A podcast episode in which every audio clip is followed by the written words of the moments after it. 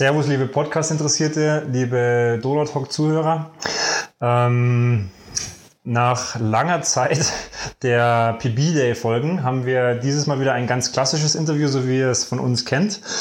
Und zwar ähm, wird es heute im weitesten Sinne um Laufen gehen, so wie oft bei uns im Podcast, aber auch um das Thema Leichtathletik an sich.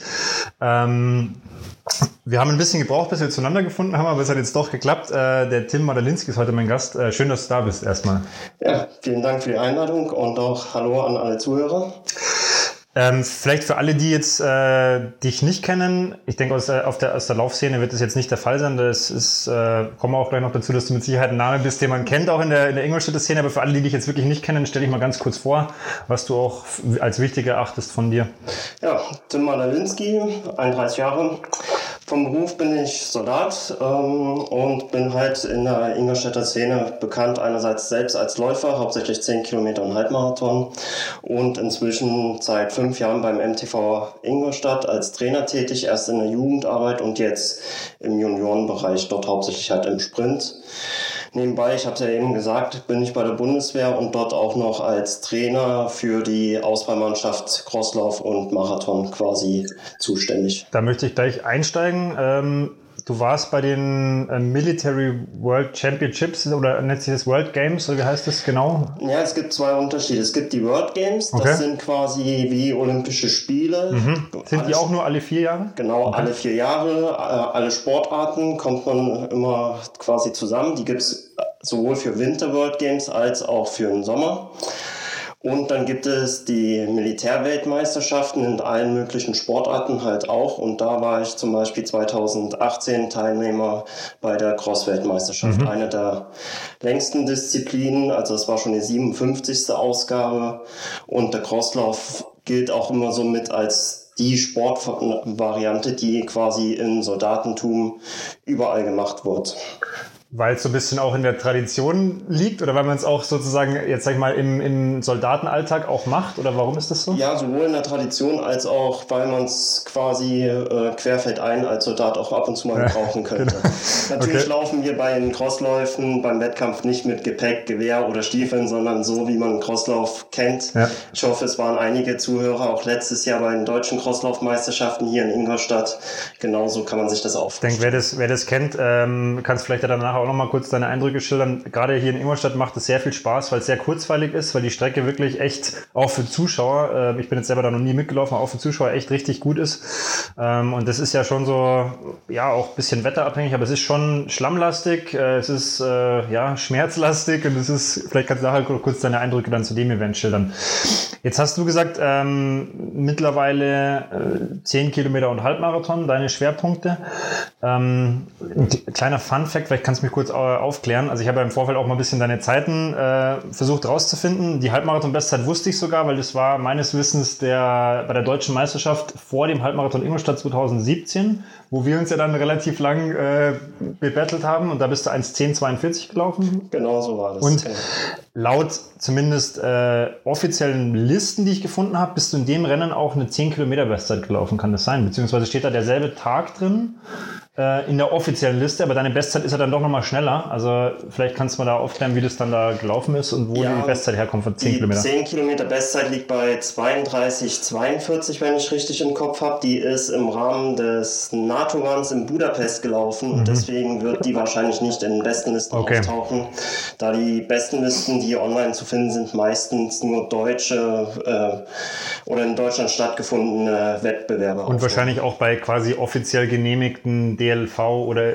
wahrscheinlich irgendwie solchen Veranstaltungen, wenn das eine Bundeswehr- oder Militärveranstaltung ist, kann ich mir vorstellen, dass das jetzt erstmal nicht, nicht, dass es nicht vermessen ist, aber dass es vielleicht keine offizielle Genehmigung bekommt, oder? Ja gut, es ist eigentlich eine offizielle Genehmigung. Okay. Ich habe bloß die Bestzeit nicht einreich, äh, eingereicht. Also ich hätte okay. die Bestzeit mir auch in den Listen anerkennen lassen können, müsste ich nur quasi einreichen, weil es war eine vermessene Strecke. Mhm. Es war sogar eine schlimmere Strecke, als man sich vorstellen kann, weil okay. wer schon mal in Budapest war, da ist dann quasi oben der Berg, wo die Regierung, der Regierungsbezirk ist und da war auch das Ziel. Okay, also das heißt, es ging von an. Kilometer 8 bis 9, 60 Höhenmeter auf einen Kilometer hoch und oben auf dem Plateau war dann der letzte Kilometer. Das war eigentlich ein richtig schönes Rennen, weil wir waren bis Kilometer 8 beim 305er Schnitt. Und wie, wie, ich wollte gerade sagen, wie weit ist dann die Pace gedroppt auf dem Kilometer 8, 8 bis 9? Das ist fast 10 Sekunden auf ja, den Kilometer. Das merkst du da natürlich bei einer 10 Kilometer Bestzeit dann schon, schon ordentlich, ne? Ja. Ähm, Du hast ja auch gerade schon angedeutet, du bist jetzt mittlerweile als Trainer aktiv, da jetzt im Sprintbereich. Da würde mich natürlich später noch interessieren, wie passt das jetzt zusammen, obwohl du eher der, sage ich mal, fast schon Langstreckenspezialist bist und jetzt da in dem Bereich arbeitest. Ähm, wie kommst du zum, ja, zum Laufen, zur Leichtathletik? Wie war dein Weg in den Sport? Ja, sportlicher Werdegang eigentlich ganz klassisch. Ich habe mal mit Schwimmen angefangen. Ah, tatsächlich? Okay. Ja, ich habe mit Schwimmen angefangen. Das Schwimmen an sich war nie so meine Sache. Ich wollte immer vom Turm springen. Deswegen auch eine schöne Anekdote. Ich bin dann mit sechs, sieben Jahren zum Turmspringen weggescoutet worden. Damals noch in Leipzig gewohnt, wo ich auch ursprünglich herkomme und quasi am Olympiastützpunkt in Leipzig Turmspringen gemacht. Dort waren aber 94, 95 noch die alten DDR-Trainer, die das Ganze natürlich mit sehr viel Härte auch gemacht haben. Vielleicht ganz kurz, also äh, das ist ja auch immer interessant, wenn man sagt, okay, die alten DDR-Trainer, was heißt das mit Härte? Also einfach viel Drill oder viel Training oder, oder beides zusammen? Ja, ich, ich war sieben, acht Jahre und musste 500 Meter warm schwimmen fürs Turmspringen. Fürs Turmspringen, tatsächlich. Genau. Okay. Also ja. so, so war das und dann ging halt 50 Mal auf den Einer äh, Kerze rein. Genauso Gleich mal zum Warmwerden sozusagen, dass man spritzerfrei ja. eintaucht. Okay. Genau. Also wirklich drillmäßig und das hat einem jungen Mensch natürlich nicht so viel Spaß gemacht. Der wollte auf den Zehner, Seite oder sonst was und nicht drillmäßig trainieren. Und dann habe ich versucht, mich im Fußball, wie so gefühlt jeder. Ja. Leider hat der Vater feststellen müssen, dass ich nicht die Fußballgene des Vaters hatte. Der war kurz vor der Profikarriere damals. Okay. Ja, ähm, und dann mit 12, 13 irgendwas gesucht. Äh, Im Cooper-Test in der Schule, einen Leichtathleten, den besten Leichtathleten von der Schule quasi geschlagen im Cooper-Test. Und dann hat mein Sportlehrer gesagt, geh doch mal zur Leichtathletik. Mhm. Im Nachbarverein hast du einen guten Trainer. Bin dahin und seitdem in der Leichtathletik richtig aufgegangen. Jetzt 12, 13 hast du gesagt. Ich kann mir, also ich habe ganz, ganz früher, also ich, ich weiß nicht mehr, wie jung ich noch war, auch beim MTV damals auch mit Leichtathletik mal angefangen, weil das halt auch so, ja, wenn man da ein bisschen halbwegs Talent fürs Laufen hatte, dann heißt, geh mal in Leichtathletikverein. Jetzt weiß ich nicht, wie das bei dir damals war. Also ich kenne das so, wenn man da mit Leichtathletik anfängt, dann macht man ja damals noch irgendwie gefühlt alles. Also man, man läuft, man springt, man wirft äh, und merkt dann relativ schnell, okay, ich zum Beispiel, ich konnte werfen, war mal in diesem Dreikampf meine Hassdisziplin, weil springen ging noch, aber werfen war Katastrophe. Und irgendwann war dann auch so das erste Mal, dass man ein bisschen länger laufen durfte. Und da war mir dann schnell klar, das ist mein Ding. Wie war das jetzt bei dir, als du in Leichtathletikverein gekommen bist? Ähm, ähnlich, also ja, das ist ja heute auch sogar immer noch so, wenn man zur Leichtathletik geht, man trainiert noch bis 14, 15, 16 sehr mehrkampflastig. So lange, also, also ist, das, ja. ist noch dieser klassische Dreikampf, Dreikampf beziehungsweise okay. Vierkampf und es gibt dann in der U16, also das sind die 14, 15-Jährigen, gibt es den Blockmehrkampf, das sind dann fünf Disziplinen, da okay. schon mit Schwerpunkten, also Wurf, Sprint, Lauf als Schwerpunkt gibt's da. Okay. Und ähm, so ist eigentlich immer noch der klassische Werdegang, aber schon wie du es gesagt hast, auch, auch bei mir war es genau so. Werfen ging überhaupt nicht, äh, geht heute auch noch nicht wirklich. Okay und äh, da recht schnell die 800 Meter zum Beispiel für mich entdeckt. Also ich bin, bis ich 20 war, eigentlich fast nur 800 Meter gelaufen. Ah ja, okay, also relativ lang eigentlich, äh, das ist ja 800, zählt ja zur Mittelstrecke, glaube ich, ne? Genau. Also eigentlich wirklich Mittelstreckler gewesen, weil man sagt ja da gut, wenn du sagst, das waren ja fast, wenn du sagst 12, 13, 6, 7, 8 Jahre dann auf den Bereich konzentriert und warum oder wann kam dann der Switch oder warum kam der dann? Der Switch kam einfach, ähm, schon damals haben die Trainer, egal wer es war, gesagt, mein Talent liegt wahrscheinlich mehr auf der Langstrecke. Und dann, ja, wie gesagt, mit 19, 20, Abitur war vorbei, ähm, ist man dann letzten Endes äh, auch zum Studium, bin ich nach München gewechselt und habe dann mir beim Studium oder Anfang des Studiums den Entschluss gefasst, so, jetzt probiere ich mich mal auf der Langstrecke. Bin dann in München zur Trainingsgruppe vom Dieter Kloß gegangen. Ist das Stadtwerke? Ist Stadtwerke ja. München, genau. Und vielleicht auch für die Triathleten, also in der, bei den Tempolauftrainings im Winter waren auch Faris Al-Sultan oder ah, ja. Haug okay. des Öfteren das ist witzig. Also dabei. Warst du quasi Trainingspartner von ja, zwei Ironman-Weltmeistern sozusagen. Ne? Ja, genau. Mit denen habe ich Tempoläufe okay. schon gemacht. Wobei ich wahrscheinlich an dem Tag das erste Mal trainiert habe, während die schon zwei oder drei ja. Trainingseinheiten in den Beinen hatten. Ähm, ist dann dein Sport, äh, vielleicht noch, um jetzt auch so ein bisschen deine Person nochmal einzuordnen, ist das dann quasi, oder wie würdest du es bewerten, ist das immer so ein, ein wichtiger Teil deines Lebens geblieben, auch als dann irgendwann das Berufsleben kam? Wie ließ sich das dann vielleicht auch beim Militär verbinden? Vielleicht kannst du uns da einfach nochmal so ein paar Eindrücke geben, so von 20, also von diesem Wechsel 800 bis jetzt, die, die letzten zehn Jahre, was da so im sportlichen Bereich bei dir passiert ist? Ja, also Sport war immer ein großer Teil äh, äh oder Großteil von meinem Leben. Ähm, natürlich lässt sich in der Bundeswehr, sage ich mal, deutlich einfacher teilweise strukturieren. Man hat Dienstsport jede Woche quasi, äh, wenn man äh, das Ganze dann auch offen kommuniziert und sagt, man hat die und die Disziplin und möchte da und da einen Wettkämpfe machen, dann ist es auch so, dass man meistens sein Training quasi im Dienstalltag zumindest zu Teilen integrieren kann. Gerade wo ich jetzt stationiert bin, ich bin draußen in Manching stationiert, darf ich wirklich sehr, sehr viel meines eigenen Trainings innerhalb des Dienstes quasi machen, was auch von Vorteil ist, gerade im Winter, wenn man halt nicht nach abends um 18 Uhr im Dunkeln laufen ja. muss, sondern. Kannst tagsüber vielleicht irgendwo eine Stunde einbauen, ja. Genau, tagsüber eine Stunde einbauen. Der nächste Vorteil ist, man hat natürlich meistens auch viele Gleichgesinnte, also ein paar werden Johannes König eventuell kennen. ja, der ja. hat äh, quasi zwei Büros weiter äh, gearbeitet. Dann trifft man sich natürlich auch vor der Mittagspause zum Leuchten und das Ganze ist, das sind natürlich viel schöner. Und ähm, wie es ja schon angedeutet hat, es gibt in der Bundeswehr für alle Sportarten bis hin zum Golf Auswahlmannschaften und dann ist man natürlich auch da schnell irgendwann mal bekannt geworden, weil man kennt sich auch über Wettkämpfe. Irgendwann haben wir sogar festgestellt, es sind beides Soldaten, obwohl wir uns nie als okay. Soldat getroffen haben, sondern nur im Sport. Und dann haben wir, fährt man dann halt zu internationalen Wettkämpfen, Vergleichsmeisterschaften und das kunterbunt gemischt. Ja.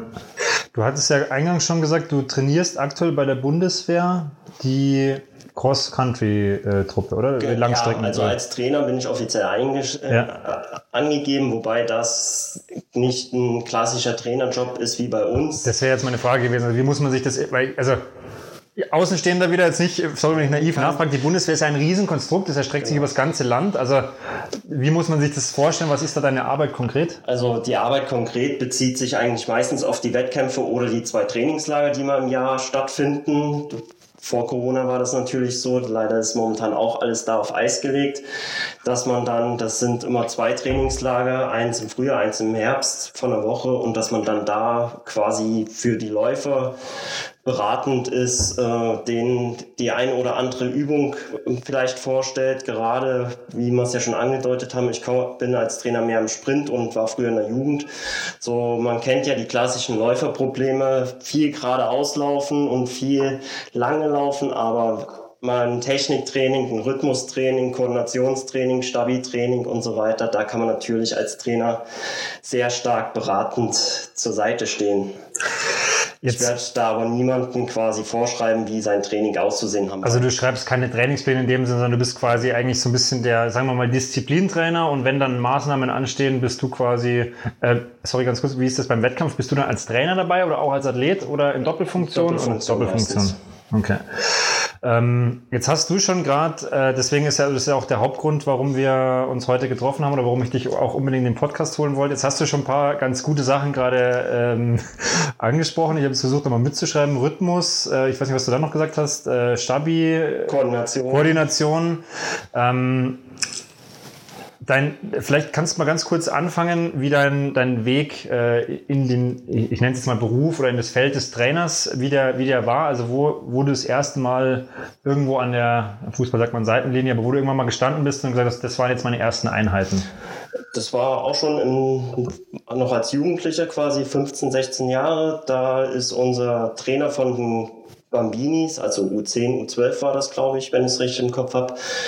Ähm, aus beruflichen Gründen weggezogen. Das war ein kleiner Dorfverein letzten Endes. Also wir waren 40, 50 Leichtathleten, wenn es hochkommt, also die in der Abteilungsliste standen, also am Ende am Sportplatz 20, 25.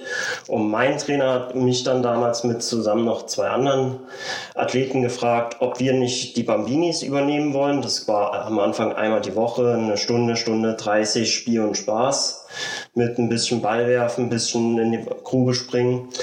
Ja, und habe dann festgestellt, das taugt mir, das gefällt mir ähm, haben das dann da auch ein bisschen intensiver und auch ein bisschen strukturierter gemacht. Also nicht nur Spiel und Spaß, sondern auch mal ein bisschen vorbereiten und an Wettkämpfen teilnehmen. Noch ohne irgendwelchen Druck von Leistung oder sonst weiter oder Trainingspläne, sondern einfach nur, wir wollen die Leichtathletik als Wettkampfsportart präsentieren. Ja, dann in München habe ich ja gesagt, schon studiert, Dauerlauf mit einem guten Freund, der als Trainer im Leichtathletikverein unterwegs war und irgendwie ist gefallen, dass ich einen Trainerschein habe. Also den hast du gemacht irgendwann parallel? Den habe ich dann okay. quasi parallel gemacht, genau. Ja. Ähm, und dem Freund dann quasi irgendwie beim Dauerlauf beim Schwarzen erzählt, dass ich einen Trainerschein habe. Ja, eine Woche später stand ich in München als Trainer auf dem Sportplatz. Also was mich auch nicht wundert an der Stelle, weil ich glaube, ich weiß jetzt nicht, wie du das bewertest, aber Trainer, die jetzt, sage ich mal, mit Engagement und Herzblut und auch Wissen bei der Sache sind, gerade in diesem Vereinssport, ist ganz, ganz akut äh, ein Problem, glaube ich, auch für die Zukunft, was das angeht. Also werden immer Leute gesucht. Ne? Ehrenamtliche Trainer oder auch sonst ehrenamtliche Helfer im Verein, im Vereinssport sind Mangelware und mhm. es wird auf viel zu wenig Schultern quasi die Last verteilt, definitiv. Ja, und um das auszuschmücken oder zu Ende zu bringen, in München wird es dann immer mehr. Dann wird von einmal, zweimal, dreimal, viermal die Woche Training geben, äh, von der U12 in die U14 hochgewandert. Leider bin ich dann beruflich bedingt, das hat der Job bei der Bundeswehr halt so als Nachteil, man zieht relativ häufig um weggegangen, als meine Mannschaft gerade richtig schön aufgebaut war. Die Mädchenmannschaft hat dann in den zwei Folgejahren jeweils einen Teamwettkampf äh, die deutsche Meisterschaft gewonnen. Du, also wie, es, äh, wenn ich da unterbrechen darf, wie ist man dann trotzdem noch stolz als Trainer, wenn man dann weggeht und sagt, okay, meine, also sagen wir mal, die Grundlagenarbeit ist ja von mir entwickelt worden, oder sagst du, das überwiegt dann eher die, ja, die, die Trauer oder das, das Ärger, Ärgernis, dass man eben nicht mehr dabei war als Verantwortlicher? Nee, da absolute pure Freude, weil egal welchen Verein ich jetzt betrachte, ich bin eigentlich mit sehr vielen Athleten, die teilweise jetzt auch schon 27, 28 Jahre alt sind, äh, immer noch befreundet, äh, krieg von denen viele Infos und zum Beispiel in dem Beispiel, konkreten Beispiel, die Mädels hatten die Goldmedaille bei der deutschen Mannschaftsmeisterschaft gewonnen und das erste, was sie gemacht haben, war mich okay. anzurufen. Super, das ist cool. Das, also das, das ist, glaube ich, auch, ich weiß nicht, ob du das bestätigen kannst, weil das wäre irgendwann auch noch gekommen, so ein bisschen auch ein Teil des, warum man überhaupt Trainer ist, weil du kriegst ja oft nicht viel Geld für das, was du da tust, aber wenn dann die Athleten das wertschätzen können und sich in irgendeiner Form erkenntlich zeigen, ist das, glaube ich, mehr wert als alles, was man an, jetzt sagen wir mal, Entlohnung oder irgendwie nebendran bekommen, ne? Ja, mich hat meine Mutter ganz offen und direkt ins Gesicht gefragt, Tim, wieso tust du dir das eigentlich an? Und dann holt man irgendeine gute Leistung bei einem Wettkampf und die Jungs und Mädels stehen auf dem Siegerpodest und haben mhm. Grinsen so breit dass es das ganze Gesicht einnimmt und das ist eigentlich der schönste Lohn. Aber es, es, ist ja schon eine gute Frage auch. Ne? Ich meine, jetzt ja, lass uns das Thema gleich mal vorziehen, weil wir jetzt eh schon dabei sind. Also äh, wenn ich jetzt, oder ich möchte jetzt kein, kein, kein schwarzmalerisches Bild skizzieren, aber es ist ja so im Vereinssport, also ich weiß jetzt nicht, wie es bei euch ist, aber man kriegt eine kleine Übungsleiterpauschale. Das ist immer unterschiedlich, was man für Lizenzen hat und auch was der Verein halt äh, zahlen kann. Aber das ist ja äh, mit keinem Stundenlohn vergleichbar, den man jetzt irgendwo in einem, sagen wir, schon mal normalen 450-Euro-Job wahrscheinlich hätte. Also es ist ja meistens extrem wenig. Es nennt sich ja auch Aufwandsentschädigung. Ähm, das heißt, du, du bekommst wenig für das, was du da an der Seitenlinie oder am, am, am Sportplatz tust. Du hast wahrscheinlich ähm, ja, Vorbereitungszeit, was die Trainingseinheiten angeht, die jetzt nicht nur die reine Zeit da ist. Du musst ja auch noch hinfahren. Das heißt, es geht extrem viel Zeit drauf, Wettkämpfe und so weiter. Dann weiß ich nicht, wie es bei dir ist. Du hast vielleicht auch schwierige Eltern, musst dich da oft äh, streiten oder diskutieren und weiß ich nicht. Ähm, also warum, warum machst du es? Ich meine, du hast es gerade schon so ein bisschen angedeutet, aber wie, wie, oder anders gefragt, wie packst du den ganzen äh, Müll, der ab und zu mal mitkommt, so ein bisschen zur Seite. Weißt du, wie ich meine? Also wie, wie schaffst du es? Ja. Also, wie du schon sagtest, äh, die Aufwandsentschädigung, das ist, sind Peanuts. Da, dafür macht das kein Trainer, der amtlich auf dem Sportplatz steht. Das ist egal, auch welche, welche Sportart, egal ob jetzt Fußball, Schwimmen, Handball. Das wird überall gleich aussehen. Warum macht man's? ich kann es eigentlich gar nicht so genau beschreiben, warum man es macht. Es macht mir mega viel Spaß. Es ist auch neben meinem eigenen Laufen mein Hobby. Also es ist wirklich eine Art Hobby, eine Freizeitgestaltung.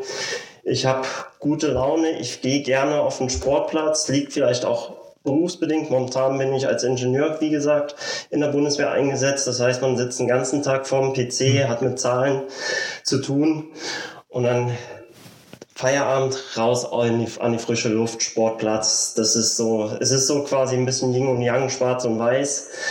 Ähm, das ist genau das Gegenteil zu dem ist, was ich sonst quasi mache. Äh, und es macht mir einfach Spaß. Ich kann es gar nicht anders beschreiben. Also man kann es mit keinem Wert irgendwie aufwiegen, was wir da machen, sondern der Wert, der zurückkommt, ist wirklich dann die Dankbarkeit der Athleten oder auch das eigene gute Gewissen oder den eigenen Spaß daran, das zu machen. Also wie gesagt, wir, wir, konzentrieren uns hier heute aufs Positive. Ich möchte trotzdem nochmal nachfragen, hast du trotzdem irgendwann Momente oder Phasen, wo du sagst, ah, warum, also wirklich so, warum mache ich es überhaupt? Also ich will nochmal auf das Beispiel zurückkommen. Ich weiß nicht, wie es jetzt bei dir oder wie es in der Leichtathletik generell ist, aber ich habe schon den Eindruck, dass es fanatische Eltern in, in jeder Sportart gibt. Wie, wie gehst du damit um, wenn so schwierige Momente kommen, wenn vielleicht auch Eltern kommen, wo du sagst, um Gottes Willen, es kommt der, der Vater oder die Mutter schon wieder daher oder es ist einfach Streit angesagt. Also wie, wie kriegst du dann solche Momente rum? Schwierig. Äh, wie du sagtest, ja, es gibt viele schwierige Eltern oder schwierige Athleten, schwierige Trainerkollegen. Das gibt es immer wieder. Ähm, am Ende überwiegen die positiven Eindrücke, ganz klar. Wenn es nur die negativen Eindrücke äh, überwiegen würden, würde man damit aufhören.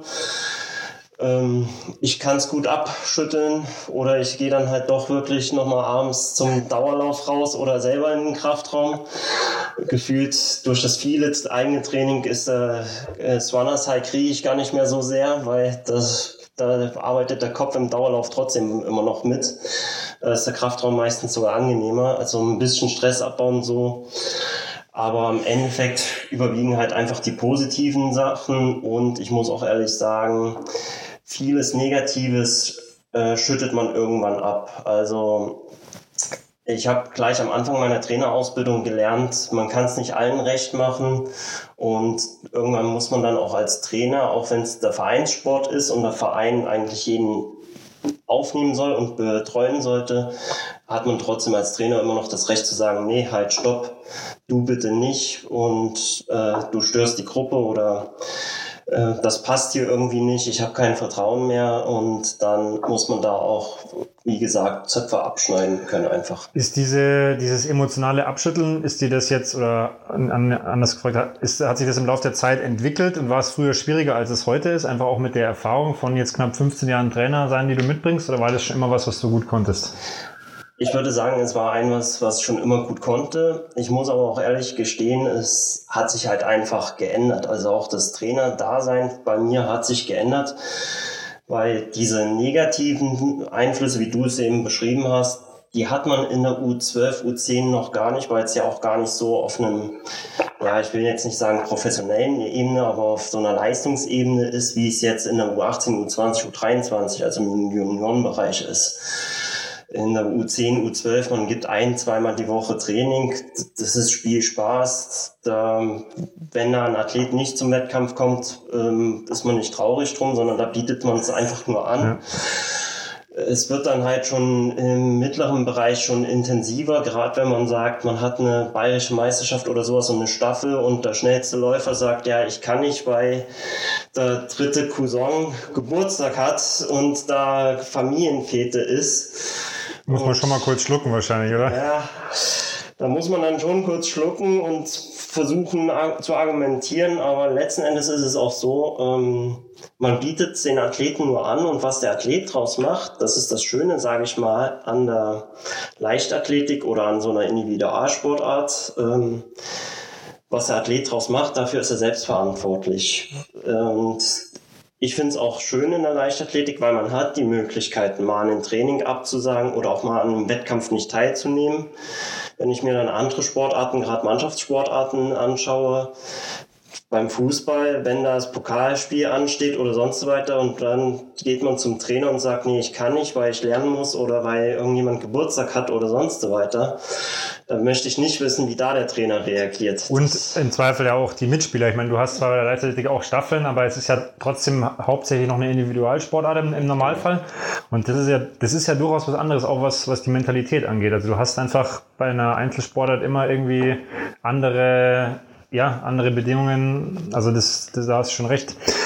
Jetzt, ähm, jetzt sind wir anders in das Thema eingestiegen, als ich es geplant hatte, aber das macht auch völlig, äh, völlig gar nichts. Ähm, jetzt nochmal einen Schritt zurück. Ähm, also du bist bist ja einfach irgendwann in dieses Trainerbusiness so ein bisschen reingeschmissen worden, mehr oder weniger. Wie es ja bei vielen ist, also ich habe mit vielen Kollegen, die auch im Vereinssport sind, egal in welcher Sportart, ist ja oft so, dass man sagt, ja, hey, da ist eine Jugendmannschaft, da brauchen wir jetzt wählen, mach du mal. Und dann ist man ja eben meistens selber aus der Sportart. Das heißt, man hat ja irgendwie so auch mal einen Trainer gehabt und weiß ja so grob, wie es, wie es zu gehen hat irgendwie. Aber wie würdest du das jetzt bei dir beschreiben von, äh, von, der, von der Sichtweise her? Ähm, was sind so Grundsätze als Trainer für dich heute? Wie haben sich die im Laufe der Zeit entwickelt? Oder hast du vielleicht sogar so eine Philosophie, die du in dir hast, wo du sagst, das sind absolut meine Sachen, da weiche ich nicht davon ab, weil das ist für mich als Trainer essentiell wichtig, dass ich das den Athleten weitergebe. Und auch da wieder die Frage, wie hat sich das entwickelt? Also kam das dann so Stück für Stück? Hast du da aus Fehlern gelernt? Ähm, wie, wie hast du dich so ein bisschen als Trainer da gefunden?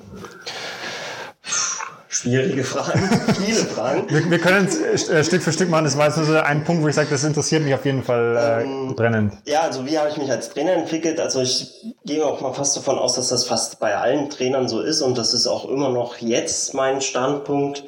Ähm, aus Fehlern lernt man. Also man probiert Sachen einfach als Trainer aus und dann schaut man, wie wirken sie, wie wirken sie nicht.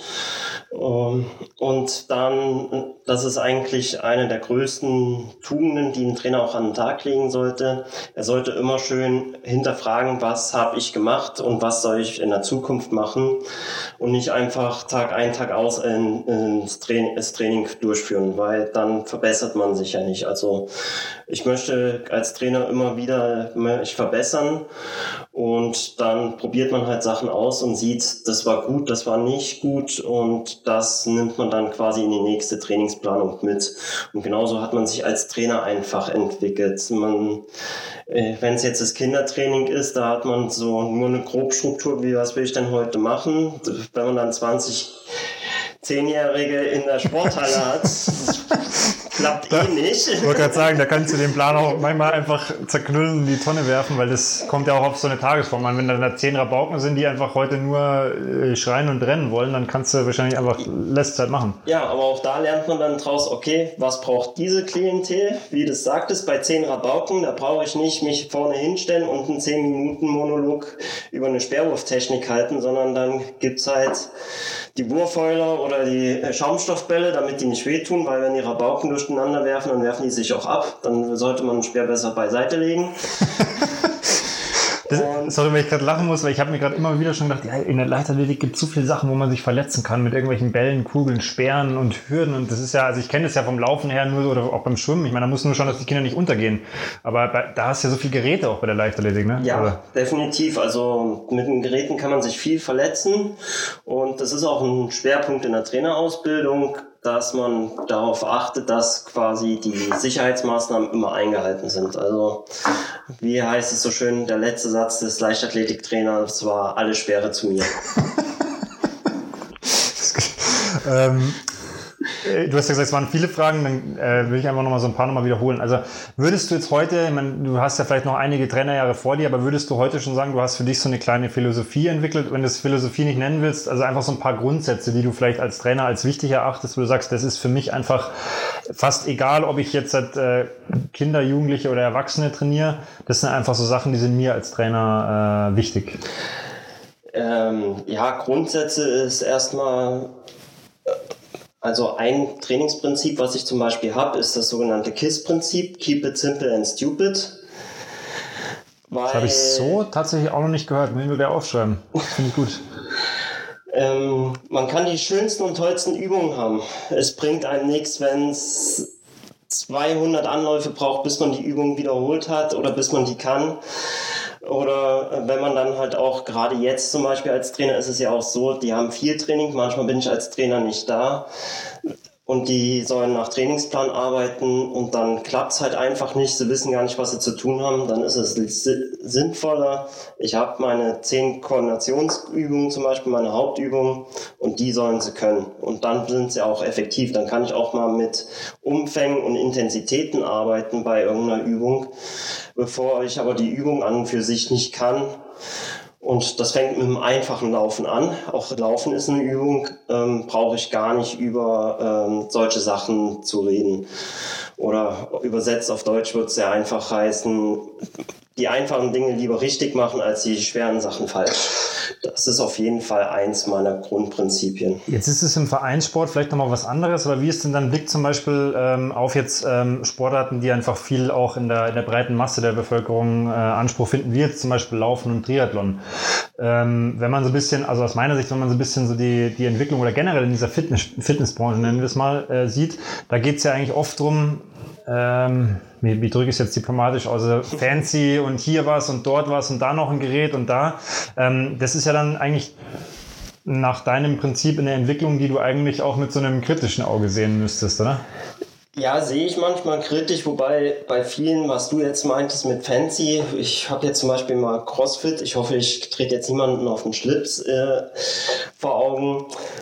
CrossFit, wenn man sich die Übung anschaut, diese Übung gab es schon alle mal. Also es sind letzten Endes Burpees ist nichts anderes als ein Liegestütz mit einem Hockstrecksprung hinten. So kenne ich das vom Schwimmen von früher auch noch von meinem Trainer. Der war auch aus dem Osten. Der hat gesagt, jetzt machen wir Liegestütz, Hockstrecksprung. Genau.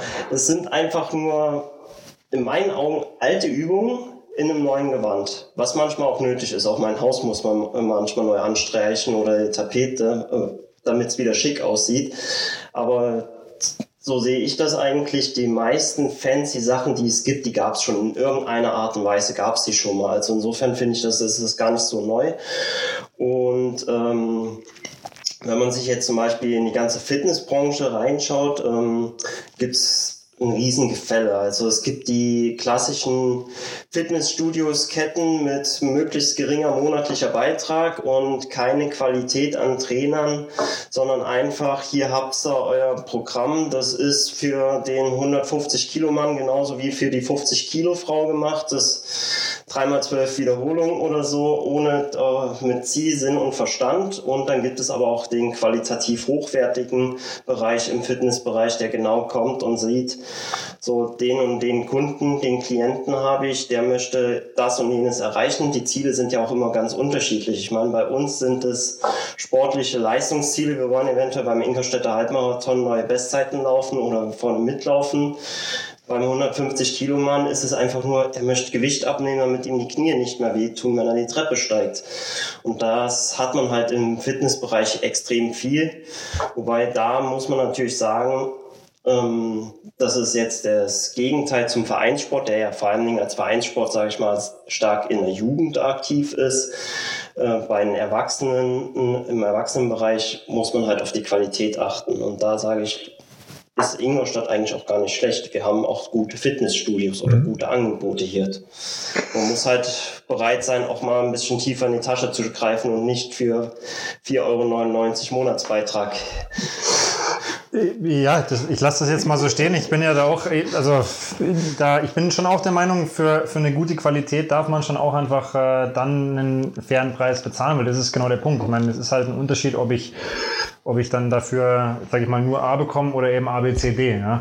Bitte entschuldige mir, äh, wenn ich jetzt hier nee, nee, diplomatisch klinge. Das, ich, ich, muss ja, ich muss ja als äh, Moderator so ein bisschen neutral bleiben, wobei das ja hier wirklich auch, es darf ja jeder seine Meinung sagen. Also wir haben ja jetzt niemanden speziell kritisiert, sondern es ist ja einfach auch eine Frage, wo ich sage, ähm, die, die, hat sich, also vielleicht, dann stelle ich sie nochmal ganz kurz anders, ob du da damit gehen würdest. Also ich bin auch ein Fan davon, dass ich sage, ich mache lieber drei Sachen, die einfach sind richtig, als zehn Sachen, die mega angesagt gesagt sind, äh, aber nur halb und am besten noch zwei davon falsch. Also darauf ging es eher hin. Und mein Eindruck ist ja. halt, dass, dass halt in vielen Sportbranchen, da geht es halt immer darum, den Leuten möglichst viel zu verkaufen und hier noch ein Gadget und da noch was und dort noch was, aber das halt quasi eigentlich ähm, sechsmal die Woche 15 Minuten Stabi so ein Basisding ist, da brauche ich noch nicht mal mehr als vier Übungen wahrscheinlich. Das, wenn das die Leute machen würden, dann wäre schon viel geholfen. Gebe ich dir vollkommen recht, bin ich voll bei dir. Ähm, einmal zu den Gadgets, das ist, ich, ist halt gefühlt immer so, wenn ich zu einer Laufveranstaltung, gerade zu einem Volkslauf gehe und mich vorne an die Startlinie stelle,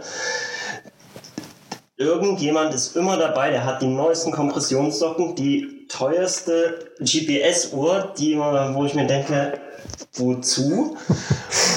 Und dann läuft man die 10 Kilometer oder 20 Kilometer, ist eventuell schon geduscht und dann kommt die, die Person ins Ziel. Gut, da ist ja, äh, gibt es einen schönen, schönen Spruch aus dem, ich glaube, ich weiß nicht, wo aus dem Triathlon kommt, aber den hört man immer wieder, das, das teuerste Material fährt vorne und ganz hinten im Feld, ne? also auf die Räder bezogen. ähm, gut, der ist auch gut, den muss ich mir auch Ja, genau. Und ähm, ich bin da auch eher, sage ich mal, pragmatisch oder möglichst wenig. Ähm, meine GPS-Uhr zum Beispiel, die kostet 80 Euro. Und mehr brauche ich gar nicht. Ich brauche nicht mal einen Pulsgurt. Liegt bei mir aber auch daran, dass ich nicht gern nach Puls laufe. Aber mehr brauche ich nicht, außer massenhaft Laufschuhe, um es mal so auszudrücken. Ähm, aber wenn ich jetzt mal aufs Laufen zurückbeziehe, man braucht wirklich nur die Laufkleidung, Laufschuhe und eine, gut, eine halbwegs normale Uhr und die sind heutzutage alle sehr erschwinglich im Vergleich zu früher. Vor zehn Jahren war das noch anders in meinen Augen. Und mehr brauche ich zum Laufen. Und genauso wie du es sagtest, Stabis. Ich habe jetzt auch ein PP, B-Day ja. verfolgt und mir so richtig schön gedacht, ja, der Walle ist halt auch so ein, ein Stabi ist nicht gerade sein Freund. Ja, also ich meine, das ist, also ich, ich muss, ich, also was heißt, ich kenne ich kenn das, ich will mich da jetzt gar nicht ausnehmen. Also bis, bis zu meiner Verletzung im letzten Jahr war das immer so das Erste, was gerade bei den Triathleten runterfällt. Ja, Stabi, das mache ich dann morgen noch oder ja, ich lasse mal weg. Gymnastik ist, glaube ich, noch schlimmer. Ja, gut, ist, also mein, mein, was ist, äh, gute Frage, was ist für dich Gymnastik Warm-up vorm Lauf zum Beispiel? Oder? Nee, Gymnastik ist gehaltenes Dehnen für mich und zwar okay. ähm, hat, hat man herausgefunden oder ich bin mit der Studie gehe ich auch rein her, dass es gehaltene Dehnen quasi nur noch ähm, quasi Namentraining, am besten nicht direkt, nicht mal direkt Namentraining, sondern ähm, 30, 40 Minuten später oder dann im weiteren Verlauf des Tages durchgeführt wird. Und auch, dass das gehaltene Dehnen nicht mehr äh, bis zur Schmerzgrenze gemacht wird, weil das äh, wurde ja auch früher, geh runter mit den Fingern auf den Fußboden und dann drück nochmal zwei Zentimeter nach. Da hat man auch festgestellt, das soll gar nicht mehr so großartig Halten sein. Halten wie lang? Auf jeden Fall länger. Also 30 Sekunden Minimum, eher 60 äh, bis 90 Sekunden. Okay, also dann da gehen wir da in Grundzügen d'accord, weil das ist ja auch mal ein Riesenthema, Dehnung. Und also ich finde es interessant, dass du das Gymnastik nennst. Das heißt nämlich bei mir klassisch Dehnung. Also ich sage dann dazu auch Dehnung. Aber ich bin so, dass ich sogar sage, also ich, also ich sage immer, wie ich es bei mir persönlich mache, ich mache teilweise 2,30, drei Minuten und noch länger, weil ich dann merke, okay, wenn ich mal drei Minuten in der Position bin, dann merkt man auch so ein bisschen, dass sich was tut. Ja? Genau. Wenn ich da jetzt nur 15 Sekunden mal den Oberschenkel kurz anziehe, ja gut, dann. Ähm, da passiert quasi gar nichts. Was wir im Training machen, vorm bevor wir dann quasi richtig ins Hauptprogramm einsteigen, ist, das nennen wir bei uns Schwunggymnastik. Also das dynamische Dehnen wirklich in alle Richtungen. Da geht's aber auch so Bein hin und her schwingen genau, zum Beispiel. Hin und her schwingen. Das habe ich jetzt mit Gymnastik gemacht, weil ich mache, das mache ich auch vorm Lauf zum Beispiel. Armkreisen zum Beispiel. Das ist aber dann halt, dass ich die Gelenke und die ganzen, den ganzen Muskelapparat quasi einmal in alle Richtungen durchbewege, dass der Körper letzten Endes weiß, oh, Chef will jetzt laufen, also muss ich jetzt, da muss der Körper jetzt auch dabei sein und das ist alles ja, mitmachen. Das ist ja schon wieder fast so ein bisschen eine Grundsatz, auch diese Philosophiefrage, weil das ja. ist jetzt was, wo, wo mich wieder interessieren würde. Wenn du jetzt als Trainer, ich meine, gut, du hast im Verein auch schon wahrscheinlich immer ja auch im Juniorenbereich Leute, die sind eh schon willig, also die wollen ja wirklich auch, die wollen ja auch Leistungen bringen. Denen brauchst du vielleicht nicht mehr unbedingt erklären, warum sie Warm-up machen sollen oder bei dir heißt es im Schwunggymnastik oder warum sie das, äh, die Gymnastik dann hinterher, also die Dehnung machen sollen. Aber für dich jetzt nochmal als Trainer, was, wie, wie wichtig schätzt du das ein, auch mit Stabi, dieses ganze Vorbereiten, Nachbereiten von Einheiten im Vergleich zu den Einheiten selber? Uh, sehr schwierige Frage und da habe ich auch als Trainer mich inzwischen gewandelt. Das liegt aber auch an der Disziplin ein bisschen. Ähm, das Warm-up und auch das Nachbereiten an sich halte ich für nicht ganz so entscheidend. Allerdings äh, ähm, geht es mir dabei, der, was entscheidend ist, einfach nur um Zeitansatz, weil es ist gefühlt, und das gibt es heutzutage auch immer noch, viele Bereiche, wo das Warm-up einfach enorm viel Zeit einnimmt. Fünf Kilometer einlaufen zum Beispiel, plus dann zehn Minuten Schwunggymnastik, noch Stabi, noch Laufkoordination, bin ich am Ende bei 40, 50 Minuten nur vom Warm-up. Bevor das Hauptprogramm überhaupt losgeht. Bevor das ne? Hauptprogramm überhaupt Und losgeht. es kann ja dann auch sein, dass der Athlet dann schon so vorermüdet ist, dass er fürs Hauptprogramm, je nachdem was ansteht, eigentlich schon Körner verschossen hat. Ne? Genau, und das, deswegen sage ich, das ist auch sehr disziplinabhängig. Gerade im Sprint hat sich das stark gewandelt durch den Einfluss der Amerikaner. Die gehen teilweise da rein, dass ein Sprinter gar nicht mehr einläuft, großartig. Äh, bei ich äh, jetzt, ich weiß, dass meine Athleten wahrscheinlich im Podcast nachher auch hören werden. äh, bei uns ist es Einlaufen, aber im Grunde auch nicht wirklich das klassische Einlaufen, wie es man es Laufen als Läufer kennt, sondern das sind zwei, drei Rasenrunden. Da sollen sie quatschen, da sollen sie kennenlernen, da sollen sie ein bisschen sich bewegen. Aber ein wirklich sportlichen Mehrwert hat dieses Einlaufen gar nicht. Da hat dann eher die Schwunggymnastik, da ist nämlich die, der Muskelapparat und auch die Bänder und Sehnen quasi mal in alle Richtungen durchbewegt werden, einen viel größeren Sinn. Aber auch das Programm kann man recht schnell durcharbeiten und dann in der Sprintvorbereitung ist halt die Laufkoordination wichtig. Und der Punkt, wie Laufkoordination, sorry, ist bei dir Lauf ABC oder? Ja, okay. Lauf ABC. Ja. Also fängt an mit Fußgelenksarbeit. Skipping. Nur, dass wir die Begrifflichkeit, weil das ist, ich nenne es einfach anders, dass wir nur vom gleichen reden. Ja. Äh, Lauf-ABC kenne ich auch. Äh, Es gibt in dem Bereich, also wenn man da Übungen aus dem Lauf-ABC nimmt, ich kenne manche Übungen, da habe ich inzwischen zehn verschiedene Namen für gehört. Das Okay. ist die gleiche Übung, Ja. aber es sind zehn verschiedene Namen. Da ist auch, eigentlich brauchen wir uns auch nie auf einen Namen zu einigen. Wichtig ist nur, wenn der Trainer den Begriff nennt, müssten, Klar, dass der Athlet- Athleten ja. wissen, was sie zu tun haben. Weiß, was er machen muss. Ja. Alles andere ist unwichtig letzten Endes. Und ähm, so, jetzt habe ich ein bisschen den Faden verloren. Ach so, genau. Äh, beim Warm-up. Und wie du es eben sagtest, am Ende sind die Körner schon verschossen. Ähm, jetzt gehe ich mal auf den Sprint auch schon direkt ein. Beim Sprint geht es darum, dass ich immer vollgeladene Energiespeicher habe und voll im Kopf da bin, wenn der, um schneller zu werden. Weil mein erstes Hauptziel ist, der Sprinter muss an sich schneller werden. Der muss den 30, 40 Meter Sprint, da muss er schneller werden. Dann ist er auch beim 100 Meter Sprint, dann ist er auch beim 200 Meter oder 400 Meter Sprint schneller. Wenn die Grundgeschwindigkeit nicht passt, brauche ich keine Tempoläufe, brauche ich kein Krafttraining, brauche ich gar nichts anderes machen. Oberstes Ziel ist die äh, Maximalgeschwindigkeit. Und wenn er, wie du sagtest, schon durchs Warm-up K.O. ist oder schon einen Körner verschossen hat, dann brauche ich danach gar kein Sprinttraining mehr machen. Weil dann ist das Sprinttraining nicht mehr zielführend, weil mein Ziel ist, schnell sein. Schneller werden. Ähm, ich habe jetzt gerade kurz schmunzeln müssen, habe es mir auch kurz notiert nochmal. Also ähm, das ist jetzt speziell auf den Sprint bezogen, aber du bist ja, du bist ja 10 Kilometer und auch Halbmarathonläufer. Wie ist jetzt dein, deine Meinung zum Thema generell Unterdistanz auch für solche Strecken? Auch sehr wichtig. Also wahrscheinlich hast du heute meine Story schon gesehen. Deswegen frage ich jetzt auch nach. Das waren 10 mal, nee, 10 mal 30 Me- 30 Meter, ne? Fliegend, ja? Genau, in Genau. Spikes. Ja. Halte ich sehr wichtig. Ähm, ist einfach, nehmen wir uns jetzt mal einen Marathon raus. Eliud Kipchoge unter zwei Stunden. 2,46 oder so im Schnitt, glaube ich. Genau, ne? 2,46 auf einen Kilometer. Das sind, äh, wenn ich es jetzt richtig im Kopf habe, 33 Sekunden auf 200 Meter. Ja. Äh, Allein an deiner Reaktion ja. als Läufer siehst du schon, es ist verdammt schnell. Ja. Also ich behaupte, dass ein Kipchoge, äh, ohne dass ich irgendwelche Zahlen im Kopf habe oder irgendjemand das jemals gemessen hat, auch in der Lage ist, eine niedrige Elferzeit auf 100 Meter zu rennen, wenn nicht sogar unter 11. Hm.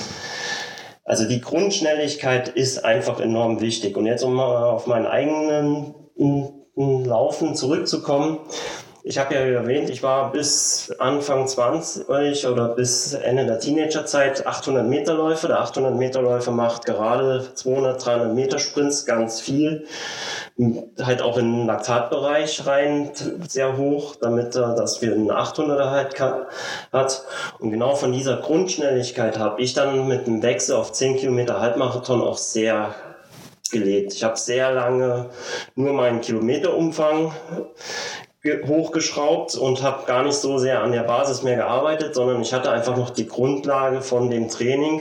Und das habe ich dann vor zwei Jahren, wo ich mir einen Mittelfuß gebrochen habe und dann wieder eingestiegen bin, genau gemerkt. Da war nämlich auf einmal diese ganze Grundlage, die man schön konservieren konnte, weil man jeden Tag trainiert hat oder halt ständig im Trainingsfluss war, hat man diese Grundlage konserviert. Dann war man vier Monate Pause und dann war auch diese Grundlage weg. Und die jetzt natürlich mit 31 wieder aufzuarbeiten, ist ein bisschen anstrengender als damals noch mit 18, 19. Aber da sind wir ja gerade äh, in einer ähnlichen Position, weil ich habe jetzt auch gemerkt, wie, wie das dann krass nach einer längeren Pause nicht mehr so ist, wie es mal vor einem Jahr noch war.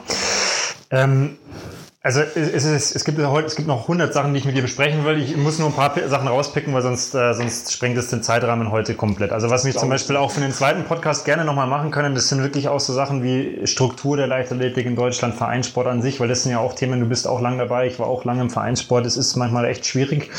Ähm, was mich jetzt nochmal so ein bisschen interessieren würde, ähm, vielleicht kannst du es so ein bisschen auch äh, mit deiner äh, eigenen Athletensicht äh, kombinieren, weil du hast ja, wie gesagt, jetzt auch, ähm, läufst ja auch bei normalen Events mit, Halbmarathon wie jetzt bei uns in Ingolstadt. Vielleicht so ein paar äh, Aspekte aus, aus deinem Trainerwissen oder auch aus deinem, nennen wir es Grundsätzen, aus deinem Trainingsalltag, so ein bisschen in diese Perspektive der, der Breitensportler rücken. Also was sind für dich so Sachen, wo du sagst, das ist mir, das, oder das könnte wichtig sein, dass man eben darauf achtet und da hat eben auch die Frage vorhin so ein bisschen abgezielt. Also mhm. wie, wie wichtig findest du Stabi, ja, auch für einen Breitensportler? Wie wichtig findest du Vor- Nachbereitung oder Gymnastikdehnung zum Beispiel? Was sind da so deine, ja, so, vielleicht so ein paar Richtlinien oder Tipps, wo du sagst, das, das ist einfach für die breite Masse wichtig? Finde ich schon wichtig, sollte auch gemacht werden. Ähm, ähnlich wie du den Ansatz gefahren hast oder fährst. Ähm, lieber weniger, dafür richtig und dafür auch regelmäßig. Also grundsätzlich, Stabi zum Beispiel ist ein Pro Pro Punkt, das lebt nur von der Regelmäßigkeit. Es bringt mir nichts, wenn ich mal jetzt am Feiertag heute quasi 60 Minuten Programm ja, genau. mache und dann in vier Wochen wieder, ja. sondern dann macht's lieber wirklich nur fünf Minuten zweimal die Woche. Das reicht kann schon reichen, je nachdem wie natürlich für einen Breitensportler, wie viel Zeit er auch hat. Also jemand, der nur zweimal die Woche laufen gehen kann, der braucht nicht dreimal die Woche stabil zu machen. Das muss halt immer auch an dem angepasst sein, was man selber macht. Ähm, ich persönlich bin ein sehr großer Freund vom Krafttraining auch, also wirklich mit Gewichten. Ähm, Fährst du da den Maximalkraftansatz dann ja. in der Wettkampfsaison oder generell durchgehend? Oder? Ich fahre fast durchgehend den Maximalkraftansatz. Okay. Bei, ähm, da gibt es auch einen Podcast, den ich gerne höre, vom Wolfgang Unsold. Ähm, einer der besten deutschen Krafttrainer, den es gibt, muss man einfach so definitiv sagen. Verlinken wir mal, ja. Ähm, er hat als Grundsatz, Maximalkraft ist die Mutter aller Dis äh, Kraftdisziplinen. Und das ist auch so. Also man muss wirklich an der Maximalkraft arbeiten, um die Schnellkraft oder auch um die Kraftausdauer zu verbessern. Und das lässt sich auch schön kombinieren, sage ich mal. Durch ein Maximalkrafttraining und dann einen Dauerlauf brauche ich eigentlich fast keine Kraftausdauer mehr in meinen Augen zu trainieren, sondern das beides miteinander kombiniert, sauber strukturiert, funktioniert auch super. Ähm, was sonst eine Trainingsphilosophie ist, das äh, geht auf die letzte Folge auch ein bisschen zurück mit den Sportpsychologen äh, oder mhm. Psychologen, die du hattest. Er hat es auch schon gesagt, die Trainingsqualität ist mitunter wichtiger als die Trainingsquantität. Also, also da, da muss ich jetzt wirklich lachen, weil das ist ja was, da, also ich kämpfe seit ich Trainer bin. Äh, noch nicht mal unbedingt im Schwimmbereich, da auch schon, auch mit Athleten teilweise, weil das ist ja auch immer so, man hat immer dieses Ding, viel hilft viel. Aber gerade, gerade im Triathlon-Bereich erlebe ich das immer wieder. Ich habe den, ich habe diesen inneren Druck als Athlet auch jahrelang verspürt. Da muss eine gewisse Stundenzahl stehen oder da muss ein gewisser Umfang stehen, sonst ist es nichts. Ja, diese Philosophien gibt es auch immer noch und mitunter wirken sie ja auch noch. Das ist halt, man muss es halt auch immer betrachten. Ähm, Habe ich jetzt wir haben eben Breitensport angesprochen. Habe ich jetzt jemanden, der kommt aus dem, der hat gar nicht trainiert oder der hat nur zweimal, einmal die Woche trainiert und hat sich jetzt den Schluss gefasst, ich möchte jetzt mehr tun und erhöht halt von zwei Trainingseinheiten auf fünf, sechs Trainingseinheiten oder von 20 Kilometer in der Woche auf 60 Kilometer in der Woche. Natürlich hat das einen Trainingseffekt, aber wir, wo, wenn ich jetzt zum Beispiel auf den Vereinssport schaue, die Athleten, die ich inzwischen in der Jugend oder im Juniorenbereich trainiere, die trainieren fünf, sechs, sieben Mal die Woche. Da kann ich gar nicht mehr großartig viel Quantität auch reinbringen, sondern damit das auch funktioniert, muss ich die Qualität verbessern. Und genauso ist das letzten Endes auch bei einem, der nur viermal die Woche trainiert es bringt gar nichts nach dem Anfangsschub, den hat jeder, wenn man mit was Neuem anfängt, aber wenn er viermal die Woche laufen geht, aber viermal die Woche die gleiche 10 Kilometer Runde, am besten noch im gleichen Tempo. Dann ist das besten, Plateau schnell erreicht, ne? Genau, dann ist das Plateau schnell erreicht. Und ähm, Sport oder Training an sich lebt von der Variation und auch von der Progression. Also man muss immer wieder an der Trainingsqualität was arbeiten. Und das stimmt ja auch wieder mit dem überein, was wir schon angesprochen hatten, mit dem Warm-up. Ein ausgiebiges Warm-up, was nur Ziel und Zweck hat, Warm-up haben, bringt mir gar nichts, weil mein Hauptteil ist ja das, was mich voranbringen soll. Also es muss ich auch meinen qualitativen Ansatz fahren und der Hauptteil muss richtig passen. Also das, Qualitäten, oder dass ich die richtig verstehe, da geht es dann wirklich, also oder geht es für dich um die Inhalte des Trainings oder um und auch um die Ausführung des Trainings? Sowohl als auch. Es immer drauf, äh, kommt immer darauf an, wo der Schwerpunkt liegt und auf welche Sportart.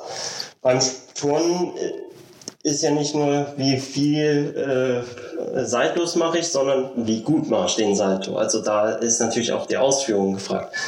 Beim Laufen jetzt, beim Langstreckenlaufen jetzt zurückgenommen, da zählt nicht nur, wie viele Kilometer habe ich am Ende der Woche geschafft, sondern wie schnell habe ich sie denn gelaufen? Oder habe ich sie als Tempowechsel, als Fahrtspiel gemacht? Ähm, da zählt ja auch die Zeit dann am Ende. Das ist ja auch eine Trainingsqualität. Aber auch, ich bin total müde, ich habe eine 10-Stunden-Schicht hinter mir. Ähm, Trainingsplan sagt 10 Kilometer laufen, aber ich komme schon kaum die Treppe hoch.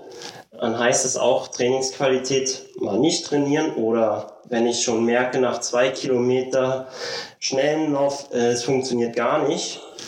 Rausnehmen, okay, ich weiß, übermorgen hätte ich einen Dauerlauf, dann mache ich vielleicht lieber heute den Dauerlauf. Rede natürlich mit dem Trainer, wenn ich einen habe, weil das können Trainer überhaupt nicht leiden, wenn die Athleten an diesem Plan etwas ändern, was ja auch gut ist, wenn sie merken, es funktioniert nicht, aber dann sollte der Trainer bitte Bescheid wissen. ich, ich, weiß, ich, anhand deines Lachens äh, schlage ich da in die richtige Kerbe rein. Das Schöne ist ja, ich sage jetzt dazu auch gar nichts, weil es ist ja auch gut, wenn es einfach auch mal andere Perspektiven, Perspektiven gibt, die genauso sind wie meine. Das ist. Und ähm, dann vielleicht zwei Tage später den Tempodauerlauf mache zum Beispiel. Also das ist auch Trainingsqualität. Oder im Sprintbereich ist es natürlich dann, der Athlet muss voll fokussiert, konzentriert da sein und diese 30 Meter, und es sind nur 30 Meter, da denkt sich jeder Marathonläufer jetzt, ja, was sind denn 30 Meter? Da musst du 100% da sein, damit das Training funktioniert. Wenn ich da nur mit 90% reinlaufe oder einfach mir schon die Beine schwer sind von der Arbeit oder vorneweg und ich merke, ich kann nicht 100 Prozent, dann sollte auch der Athlet, und ich weiß, das muss ich mir nächste Woche im Training sicherlich anhören, wenn Sie den Podcast hören, ähm, auch aber bereit sein und sagen, es geht heute nicht. Ja. Und dann muss natürlich die Flexibilität des Trainers dahinter sein, was können wir alternativ machen. Und man kann so viele Alternativen machen, die auch wirken, die vielleicht nicht so wirken, wie es der Plan ist. Aber äh, da muss man dann halt wirklich drauf fokussiert sein. Oder das fällt mir auch persönlich immer auf, ist dir wahrscheinlich auch schon gegangen, Tempolauftraining, also in, Intervalle oder Serien. Ähm, Gerade die Trainer, die aus dem Ausdauerbereich kommen, die schreiben da gerne auch mal zu viel drauf. Und wenn man dann auf dem Platz steht und merkt, okay, wir haben fünf Serien, die vierte Serie ist gerade rum und die hängen mir über der Bande und nur noch auf dem Boden und geht, die Zeiten sind auch schon nicht mehr das, was wir uns vorstellen. Auch mal als Trainer Nein sagen und abbrechen. Das ist eigentlich auch, ähm, was ich inzwischen gelernt habe, auch mit dem Alter der Athleten. Da muss der Trainer auch öfters mal bremsen. Während da bei den Jugendlichen vielleicht sogar oder bei den Kindern mehr in den Hintern treten muss. Antreiber, ja. Antreiber, Vorturner ist jetzt auch manchmal relax, fahren mal runter oder sagen wir mal so, jetzt mal Pause. Ich habe gerade einen Athleten, der hat eine leichte Verletzung, der wollte auch gerne wieder gleich ins Training kommen, er durfte gestern auch wieder ins Krafttraining kommen, aber auch da haben wir gleich wieder reduziert und zurückgenommen und gesagt, lieber noch eine Woche Pause und alles ausheilen, als dass irgendwie was zu viel kaputt geht, weil es ist ja letztendlich der Vereinssport, ist kein Leistungssport. Ich habe schon viele Athleten betreut. Ich habe auch schon Athleten, die sind dann im späteren Verlauf bei anderen Trainern Weltmeister sogar geworden. Aber 98, 99 Prozent der Athleten, die ich betreue, die werden nie Geld mit dem Sport verdienen. Ist, und dann ist es nicht richtig, wenn ich als Trainer den Körper kaputt mache. Also das ist auch ein Grundsatz. Ja. Ich möchte, dass die mit 30, 40 noch gesund sind. Ähm, auch das ist jetzt wieder, da könnten wir jetzt stundenlang über genau so ein Thema nur weiter philosophieren. Das Wie gesagt, wir, wir, müssen uns auch dann, jetzt vielleicht können wir ja den Sommer mal vergehen lassen, im Herbst einfach nochmal zusammensetzen.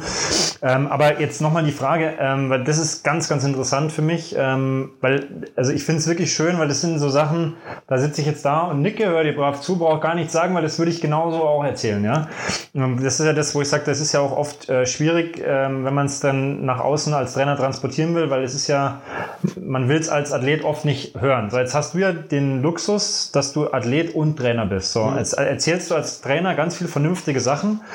Kriegst du das immer als Athlet auch selber hin? Beziehungsweise hast du als Athlet einen Trainer, der das kontrolliert? Trainierst du dich selber? Kannst du gleich noch aufklären? Und wie gehst du vielleicht mit dieser Diskrepanz dann auch bei dir selber um? Also machst du wirklich immer ruhig, wenn du ruhig machen solltest, oder, oder brichst du deine eigenen äh, Grundsätze da als Athlet manchmal? Ganz böse Frage, aber ja, ich gebe dir recht ähm, als Athlet erwische ich mich mitunter selber, dass ich manchmal auch zu viel mir selbst aufbürde, wobei auch da habe ich in den letzten Jahren gelernt und es war wirklich ein Lerneffekt, auch durch Verletzungen und äh, andere Bewegungen quasi äh, den Erkenntnis, man sollte mal aus, rausgehen. Ähm, wir haben ja letzte Woche haben wir angefangen zu, zu schreiben, dass wir jetzt uns zum Podcast zusammensetzen. habe ich ja gleich geschrieben, ja, gestern mit dem Training wieder eingestiegen. Und gleich Muskelkater das geschehen, ne? Gleich Muskelkater. und da stand dann äh, quasi am, das war am ersten Trainingstag gleich und am zweiten Trainingstag stand dann quasi noch zwölf Kilometer lockerer Dauerlauf auf dem, am Arm dran. Ich bin 300 Meter gelaufen auf GPS und habe dann gesagt, nein, geht gar nicht. Bin nach Hause gegangen, noch ein Dehnprogramm, ein anständiges, also ja. gestretched. Und das war's. Das ist jetzt vielleicht eine ganz provokante Frage. Ich will jetzt auch nicht den Finger in die Wunde legen, aber du warst ja auch schon ein paar Mal verletzt, nochmal schon mal nicht jetzt, also schwerer sozusagen verletzt. Ähm, glaubst du, dass der Leidensdruck erst hoch genug werden muss, bis man es versteht? Kann gut sein, kann gut sein. Glaube ich wirklich. Also ich frage deswegen, weil wie gesagt, bis letztes Jahr im Herbst war ich da war, ich war ja auch mal, ja, da geht da noch eine Stunde mehr und dann da, das Stabi lass mal weg und ah, Dehnung brauche ich nicht. Und mittlerweile ist in meinem Stundenplan fast, äh, Stundenplan, also Trainingsplan fast genauso viel drumrum wie das Training selber. Ja? Mhm. klar, ich muss auch noch aufbauen, aber ich habe halt auch gesagt, sowas will ich nie wieder haben. Ja, ja genau. Ähm, das, also größere Verletzungen waren zum Glück jetzt nicht. Gut, wie gesagt, hatte ich schon erwähnt, ich habe mir vor zweieinhalb Jahren den Mittelfuß gebrochen. Da war Ermüdungsbruch oder? Nein, wir war vor den Faschingsferien. Wir haben mit den Kindern als Trainer mit Basketball mitgespielt. Ah, der und Klassiker. Und der Trainer sollte einfach nicht mitspielen. Da habe ich da die Erkenntnis draus gelernt. Es waren noch genau zwei Minuten Training oder so. Beide Trainer gehen hoch zum Rebound, Rücken an Rücken, also kein böses Tackling oder sowas. Und ich komme runter, habe natürlich auch als Trainer nur die Nike Free an, die natürlich die Barfußschuhe, die jetzt nicht gerade super Stabilität bringen. Und es knickt um, macht einen lauten Knackser und in dem Moment wusste ich schon, irgendwas ist durch. Krankenwagen etc. kam alles, ja. Ähm, ansonsten hatte ich aber auch ich gehe aber auch davon aus, dass es studienbedingt war, durch das viele am Schreibtisch sitzen. Ähm, massive Rückenprobleme und da habe ich zum Beispiel festgestellt, dass mir Krafttraining mit der Langhantel sehr gut hilft. Also das merke ich auch heute und das wird wahrscheinlich, selbst wenn ich irgendwann mal das Laufen beende, das sein, was ich in meinem ganzen Leben mitnehmen werde. Das Krafttraining mit der Langhantel werde ich immer durchführen, weil das sorgt dafür, dass ich einfach vom Körper her fit bin egal was ich mache, ich finde, das ist das, was mir hilft. Aber das muss auch jeder Athlet selber herausfinden, was hilft ihm. Hm. Das ist auch wieder so ein Punkt, den versuche ich meinen Athleten beizubringen. Den kann sich aber auch jeder hier gerne mal mitnehmen. Feedback geben ist ganz enorm wichtig. weil ich kann in den Athleten nicht reinschauen. Der Athlet muss mir sagen, wie geht's ihm? Hat er es gut gefunden? Hat er es schlecht gefunden? Hat er es eventuell gehasst, aber hat gemerkt, verdammt, wenn ich dieses Programm mache, bin ich danach einfach drei Wochen später im Wettkampf in Topform. Und dann muss man sich halt hinsetzen, so, willst du nur Spaß oder willst du beim Wettkampf in Topform sein? Dann musst du halt das gehasste Programm halt mal durchziehen. Das zieht auch meistens durch. Also muss ich ehrlich sagen, immer sehr fleißige Athleten, egal in welchem Verein ich bisher tätig war gehabt. Und dieses Feedback sich selbst zu geben, aber auch wenn man einen Trainer hat, an einen Trainer zurückzugeben, ist enorm wichtig, weil dann können wir, kann der Trainer viel, viel besser mit mhm. sich arbeiten. Und deswegen bin ich auch ein, ja, meine Athleten würden sagen, ein Organisationsnazi, äh, so wirklich Trainingsprotokolle schreiben, Trainingspläne immer schön schreiben und auch immer reintragen. Wie gut habe ich geschlafen, wie war das Wetter, weil diese ganzen Rahmenbedingungen sind auch mitunter entscheidend.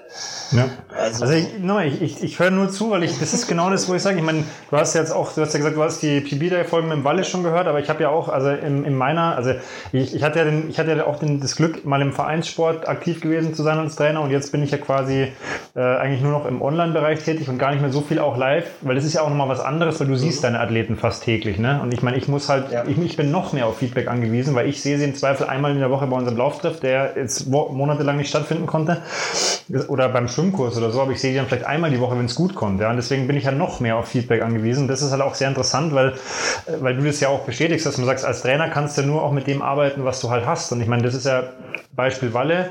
Wenn ich am, am Donnerstag erst höre, jetzt tut ihm die Wade weh und mir fehlen aber drei Tage davor an Infos, dann kann ich das ja auch nachträglich gar nicht mehr beeinflussen und zusammenpuzzeln, weil dann fehlt irgendwo was. Genau. Und das ist, das ist eigentlich interessant, dass du das ähnlich siehst, obwohl du ja deine Athleten so oft auch siehst und trotzdem sagst, du brauchst einfach Feedback auch nochmal am Platz wahrscheinlich. Sag, war das jetzt heute gut oder lief das oder lief das nicht?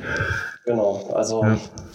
man kann sich die Athleten natürlich sieht man dann, wie die Leistung ist. Vielleicht äh, kann man auch an Gestik, Mimik oder Verhalten rauslesen, fanden sie es gut, fanden sie es nicht gut oder geht es ihnen gut, geht es ihnen nicht gut. Man entwickelt natürlich da äh, auf dem Platz ein Gespür, aber ganz am Ende kann man es trotzdem nicht. Und wenn es am Ende ist, dass irgendwo in der Familie Streit ist oder dass die Arbeit oder die Schule extrem stresst, ähm, auch das sind Einflussfaktoren und das muss auch jeder Sportler mal erkennen, weil das erkennen viele Sportler nicht, dass das gesamte Leben, also meine 24 Stunden, die ich am Tag habe, Einfluss auf meine körperliche Leistung hat. Und nicht nur das Training, was ich in den letzten zehn Wochen habe, weil ich kann so gut trainiert haben, wie ich möchte. Wenn ich am Tag des Wettkampfes oder dort, wo es wichtig ist, einfach total scheiße geschlafen hat, das hat jeder schon mal erlebt, mhm. bringe ich keine gute Leistung. Ja. Es gibt Ausnahmen, aber die Ausnahmen bleiben die Ausnahmen. Und diese ganzen Einflussfaktoren, und die sollte sich auch jeder Sportler zu Herzen nehmen, die muss man betrachten und beachten und äh, auch in sein Training mit einstreuen. Und das ist natürlich, wenn ich mir einen Trainer nehme, gerade wie in deinem Fall, dann noch viel über Online-Coaching, enorm wichtig, dass ich dann dem Trainer auch mal vermittle, wie erging es mir, warum ja. war, wie, weshalb. Und wenn dann der Athlet noch reflektiert, warum war was scheiße, dann ist es für einen Trainer sogar sehr einfach. Ich meine, das ist ja immer der Punkt, ich sage da immer, das ist, nenn's, nenn's Fass oder Topf oder wie auch immer, da kommt der ganze Stress rein, alles. Trainingsstress, Lebensstress und was sonst noch irgendwie das System belastet, ja. ja. Und das ist halt immer das, wo ich sage, ja, ich, ich kann ja im Zweifel bin ich ja nur für den Trainingsstress verantwortlich. Den kann ich natürlich versuchen zu handeln, aber wenn ich von zwei anderen Seiten gar nicht weiß, dass jetzt gerade noch nebenbei ein Haus gebaut wird, ja, das sollte ich vielleicht schon wissen, weil das beeinflusst ja das Training durchaus. Wenn ich sage, okay, du stehst jeden Tag acht Stunden auf der Baustelle und machst dann noch vier Stunden Sport jeden Tag, dann ist wahrscheinlich ein bisschen viel. Ähm, aber das, auch da finde ich es wieder interessant, dass du das auch so im Prinzip zwar mit anderen Worten, aber auch ähnlich siehst. Ich, also ich kann mir gut vorstellen, dass auch das, was ähm, um nochmal den Kreis zu schließen, zum Anfang auch was ist, was du aus diesen Fehlern gelernt hast, die du vielleicht im Laufe deines Trainerdaseins gemacht hast. Ne? Weil ich meine, das ist, also ich habe, ich sage immer, äh, ich habe da mal, ich hab, der Spruch kommt nicht von mir, aber ich sage immer irgendwie äh, 3% untertrainiert als 1 oder 2% drüber. Ja? Also ich, ich, ich habe auch schon Leute in Übertraining gehabt, das möchte ich nie wieder haben, weil das ist was, wo ich sage, da kämpfst du als Trainer dann schon. Richtiges Übertraining wenn dann höchstens selbst ähm, einen Athleten ins Übertraining geschickt. Nicht, dass ich wüsste, aber natürlich auch, das passiert im Sprint wahrscheinlich eher, als dass sie in Übertraining kommen, dass man Verletzung, in eine Verletzung ja. reinrennt. Das war auch noch ein Punkt, den ich mir aufgeschrieben habe. Wie gehst du als Trainer damit um, wenn sich ein Sportler verletzt? Ähm, ja, kommt immer drauf an. Erstmal, wenn er, wenn die Verletzung gerade im Training auftritt oder sonst so weiter, muss man natürlich erstmal eine erste Hilfemaßnahmen ähm, äh, anwenden. Die Pechregel kriegt, glaube ich, jeder Trainer, also Pause, Eis, Kompression und Hochlagern. Das ist eigentlich bei fast allen Verletzungen erstmal die erste Wahl. Ähm, dann kommt es immer darauf an, welche Verletzungen sind es. Sind es eher ähm, direkte Verletzungen, also ein Muskelfaserriss oder sonst was, also wo wirklich schlagartig irgendeine Verletzung auftritt? Die sind eigentlich sogar recht gut zu handeln, weil da muss man halt die ersten Maßnahmen einleiten zum Arzt, dann die entsprechende Pause und Reha-Maßnahmen und dann ist wieder gut. Genauso mit dem Mittelfußbruch bei mir. Klar, Krankenwagen, Operationen und so weiter, aber nach zwölf Wochen konnte ich dann wieder mit dem G-Training anfangen, wieder aufarbeiten und bis heute keine Probleme. Die chronischen Verletzungen sind eigentlich viel, viel schlimmer handelbar, weil da muss man ganz lange auch eine Ursachenforschung erstmal machen. Was verursacht denn diese chronische Verletzung? Ist es eine Fußfehlhaltung? Sind es nur die falschen Schuhe? Ähm, ist es schlecht gewachsen? Man weiß es nicht immer. Das ist ja letzten Endes wirklich wie es Suchen im Minenfeld. Da kann man nämlich die nächste Übung machen und zack, die Schmerzen treten wieder auf. Wobei du ja da auch wieder beim Thema Feedback bist, weil ich denke mir immer, also so eine plötzliche Verletzung, die kann äh, jedem passieren heute, wenn er rausgeht zum Laufen. Das kann mal passieren, warum auch immer. Das ist dann zwar auch immer so Ursachenforschung, aber das ist halt in dem und Fall so. kann man immer. Aber ich sage halt immer, wenn jetzt so ein, ein chronischer Schmerz oder eine Entzündung, die kommt ja nicht von heute auf morgen. Das heißt, der Sportler muss ja auch schon irgendwann merken, hä, da passt vielleicht irgendwas nicht so richtig. Mhm. Und das ist ja auch wieder dieses, diese Diskrepanz, die du vielleicht auch als Athlet selber kennst. Man denkt dann so, ja, das geht schon noch. Genau. Und das geht halt oft sehr lange, bis dann irgendwann wieder Thema Leidensdruck, bis der so groß wird, dass man sagt, okay, jetzt geht's nicht mehr. Genau. Da muss ich auch ähm, ehrlich sein, manchmal bin ich da auch dann als Trainer vielleicht zu hart, dass ich sage, komm, der Lauf geht noch, das geht noch. Mhm. Da habe ich viel gelernt, dass ich auch mal sage, lieber mal ein bisschen rausnehmen. Ähm, heute Morgen hat man den Fall, dass in der Leiste ein bisschen geschmerzt hat. Dann habe ich gesagt, okay, zehn stehen auf dem Plan.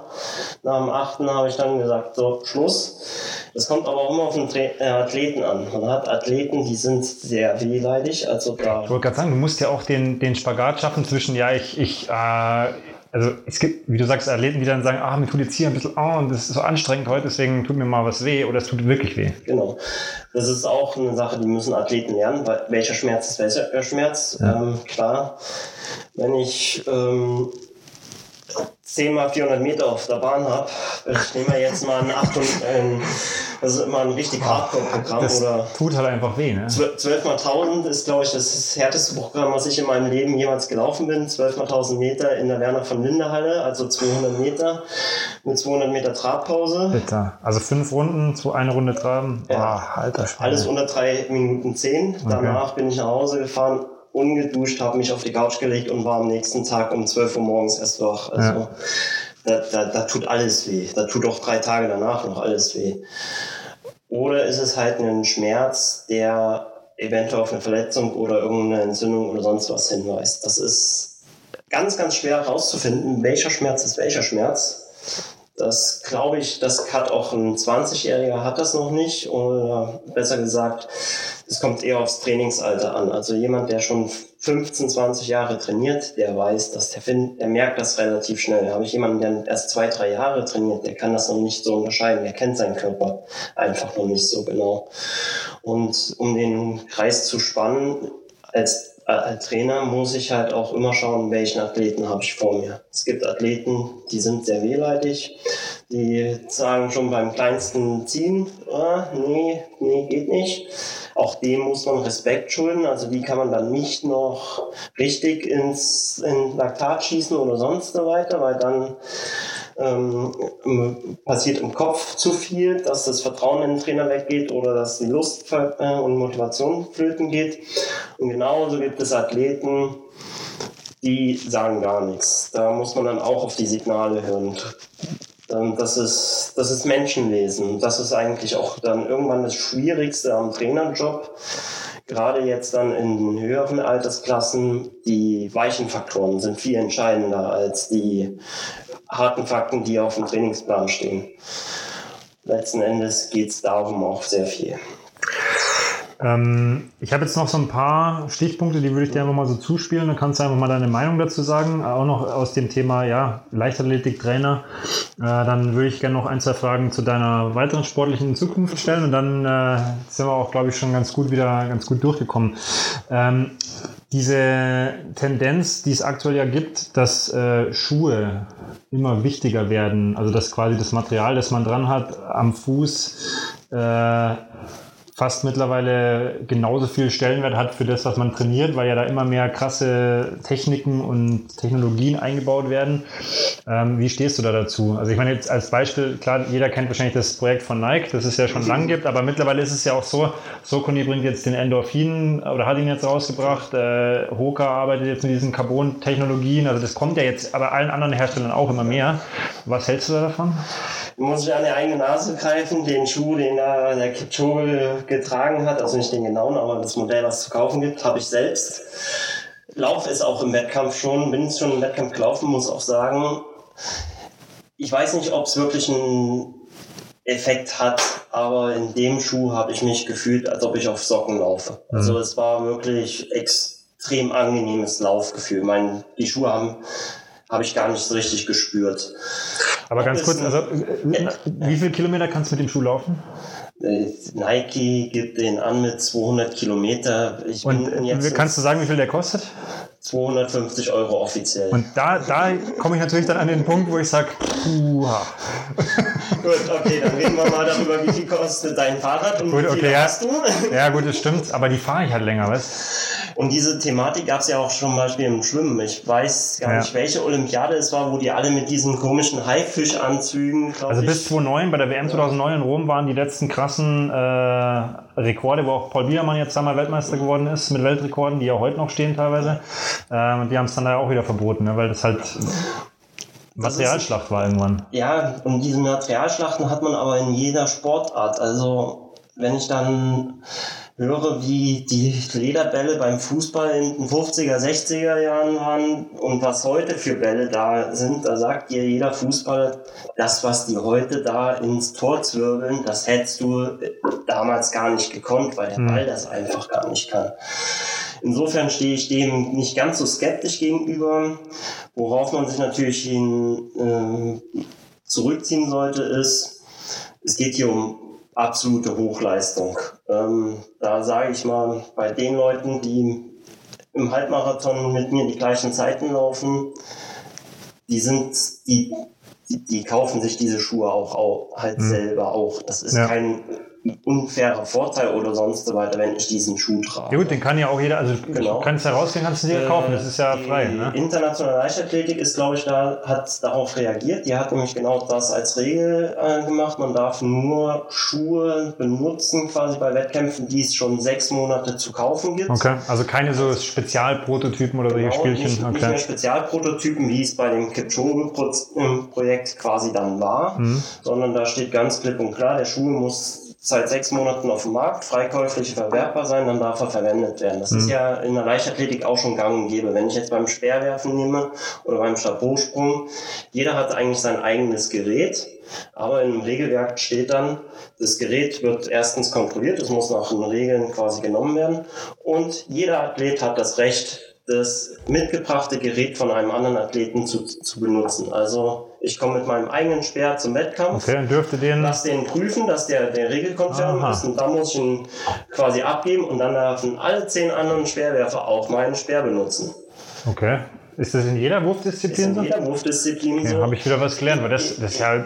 Das wäre, also übersetzt wäre es so, Gut, es ist ein bisschen schwierig beim Laufen, weil die Schuhgrößen unterschiedlich sind, aber wir würden zum Halbmarathon kommen, müssten alle unsere Schuhe herzeigen und dann könnte ich in der Saturn Arena durchgehen und sagen, ah ja, die Tim hat die gleiche Schuhgröße, die Schuhe gefallen mir gut, ich laufe jetzt heute mal meinen Halbmarathon mit den Schuhen so. Theoretisch wäre das auch so, bloß okay. wir laufen klar. beide gleichzeitig. Deswegen geht beide gleichzeitig schon, schon, schon klar, aber das ist die Idee dahinter. Okay, das ist spannend. Genau, und das ist die Idee, die jetzt der Leichtathletikverband so umgesetzt hat. Und das finde ich eigentlich insofern gut, weil jetzt sind wir mal ehrlich, egal in welchen Sport wir reinschauen, der Materialweiterentwicklung ist in jeder Sport Sportart.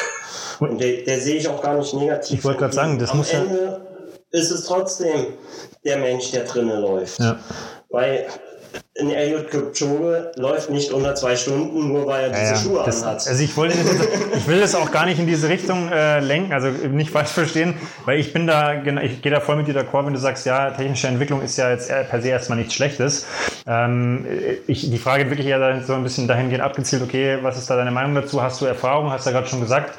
Ähm, und ich, ich will das auch gar nicht schlecht reden, weil ich bin jetzt auch äh, vorgestern das erste Mal einen Schuh mit so einer Carbon-Ding gelaufen in meinem Leben und du kannst mir erzählen, was du willst, aber das ist halt einfach ein Unterschied. Das Abrollverhalten das und das Laufgefühl am Fuß ist ein ganz anderes. Und da denkst du halt, ja, irgendwas ist schon dran. Und ich meine, das ist ja das, wo ich sage, wenn, wenn man sich schon, das ist ja wieder das Thema Schuh, wenn man sich beim Laufen was Gutes tun will, dann sind es halt die Schuhe. Ne? Weil ob ich jetzt, also sorry, ich bin da immer so ganz knallhart, ob das T-Shirt zur Hose passt, ist scheißegal. Aber wenn ich den scheiß Schuh anhab, dann habe ich ein Problem. Ja, definitiv. Oder ob ich jetzt die 300 oder 500 Euro Uhr oder gar keine Uhr habe, aber der Schuh sollte halt schon gut, gut passen und darf auch ein bisschen Geld kosten. Also Schuhe und Hose, weil wenn die Hose nicht richtig sitzt. Ah, okay, meinst du wegen, wegen Reiben oder so? Gut, okay. Dann, aber dann gehen wir aber nicht auf die, auf die Optik, sondern auf die Passform der Hose. Genau. Ne? Äh, und vielleicht auch die, die Socken noch vielleicht. Ja. Ähm, dann noch ein ganz anderes Thema. Da würde mich einfach nur deine Meinung interessieren. Laufen mit oder ohne Musik? Mit Musik. Also im Training laufe ich, ich laufe nur mit Musik. Okay. Ich brauche es einfach. Es pusht mich erstens einerseits ein bisschen, je nachdem natürlich welches Lied. Oder wenn ich mal einen Sauerstofflauf habe, dann, das habe ich gestern gemerkt, gestern hatte ich Sauerstofflied, falsche Playlist an. dann wird man gleich ein bisschen schneller, ne? ich musste so hart die Bremse reinhauen, damit der ja. Schritt wenigstens halbwegs zum Sauerstofflauf passt. Ähm, definitiv mit Musik im Kraftraum, wenn ich allein im Kraftraum bin, unbedingt. Ansonsten ja. sterbe ich da an Einsamkeitstod. Ähm, Wettkampf sage ich aber klar, Wettkampf ist Wettkampf, da ist ja auch offiziell außer bei den Volksläufen verboten, hm. ohne Musik. Okay. Wenn das, Sta das Stadion Musik macht, dann macht Stadion Musik. Dann hat aber auch jeder Läufer die Musik. Ja, das stimmt ist da. auf jeden Fall ein gutes Mittel, um sich auch zu motivieren. Auch ja. wenn man mal einen schlechten Tag hat oder wenn es so wie jetzt diese Woche regnet, Musik drauf, bin ich voll dafür. Äh, deine Meinung zum Thema Talent? Uh, uh, kann man den ganzen Podcast. Wollte ich gerade sagen, wäre wär ein eigenes Thema, aber so einfach, was dir, also wie du es spontan siehst, wenn du sagst, wie ist deine Meinung zu diesem Thema Talent, auch im Kontext vielleicht, ja, Entwicklung von Jugendlichen und Junioren? Okay, da gibt es einen schönen Spruch, der ist zwar nicht ganz jugendfrei, ich bringe ihn trotzdem. Ein talentierter Athlet ist wie ein langer Penis. Er bringt dir nichts, wenn er hart, nicht hart wird. okay, müssen wir, wir, müssen mal prüfen, ob wir das drin lassen können. Ich keine Ahnung, äh, ob wir sowas. Nee, ich meine, passt. Ja, ich, ja. Weil so talentiert jemand sein kann, ähm, am Ende zählt das Training. Also alle Top-Athleten, die irgendwo an der Weltspitze in irgendeiner Sportart sind, das sind auch richtig fleißige Menschen. Das gibt es in keiner Sportart heutzutage mehr und das gibt es auch in Mannschaftssportarten nicht mehr. Und wenn man sich, das ist das Schöne, inzwischen an dem Streaming gibt es genügend Sportdokus, wenn man sich die anschaut, die, die immer an der obersten Spitze sind, das sind immer die fleißigsten auch. Und deswegen ist Talent für mich ja eine Voraussetzung, was kann der Körper, was hast du für einen Körperbau oder für eine Körperstruktur, dass man sagt, dann gehst du bitte in die entsprechende Disziplin. Das ist zum Beispiel in der Leichtathletik auch schön. Äh, habe ich jetzt, jetzt nehme ich mal ein Beispiel aus einer Athletin, die inzwischen in England ist. Die war klein und kräftig gebaut. Da haben wir natürlich, damit, mit der kann ich keinen Weitsprung machen oder Hochsprung oder Hürdenlaufen.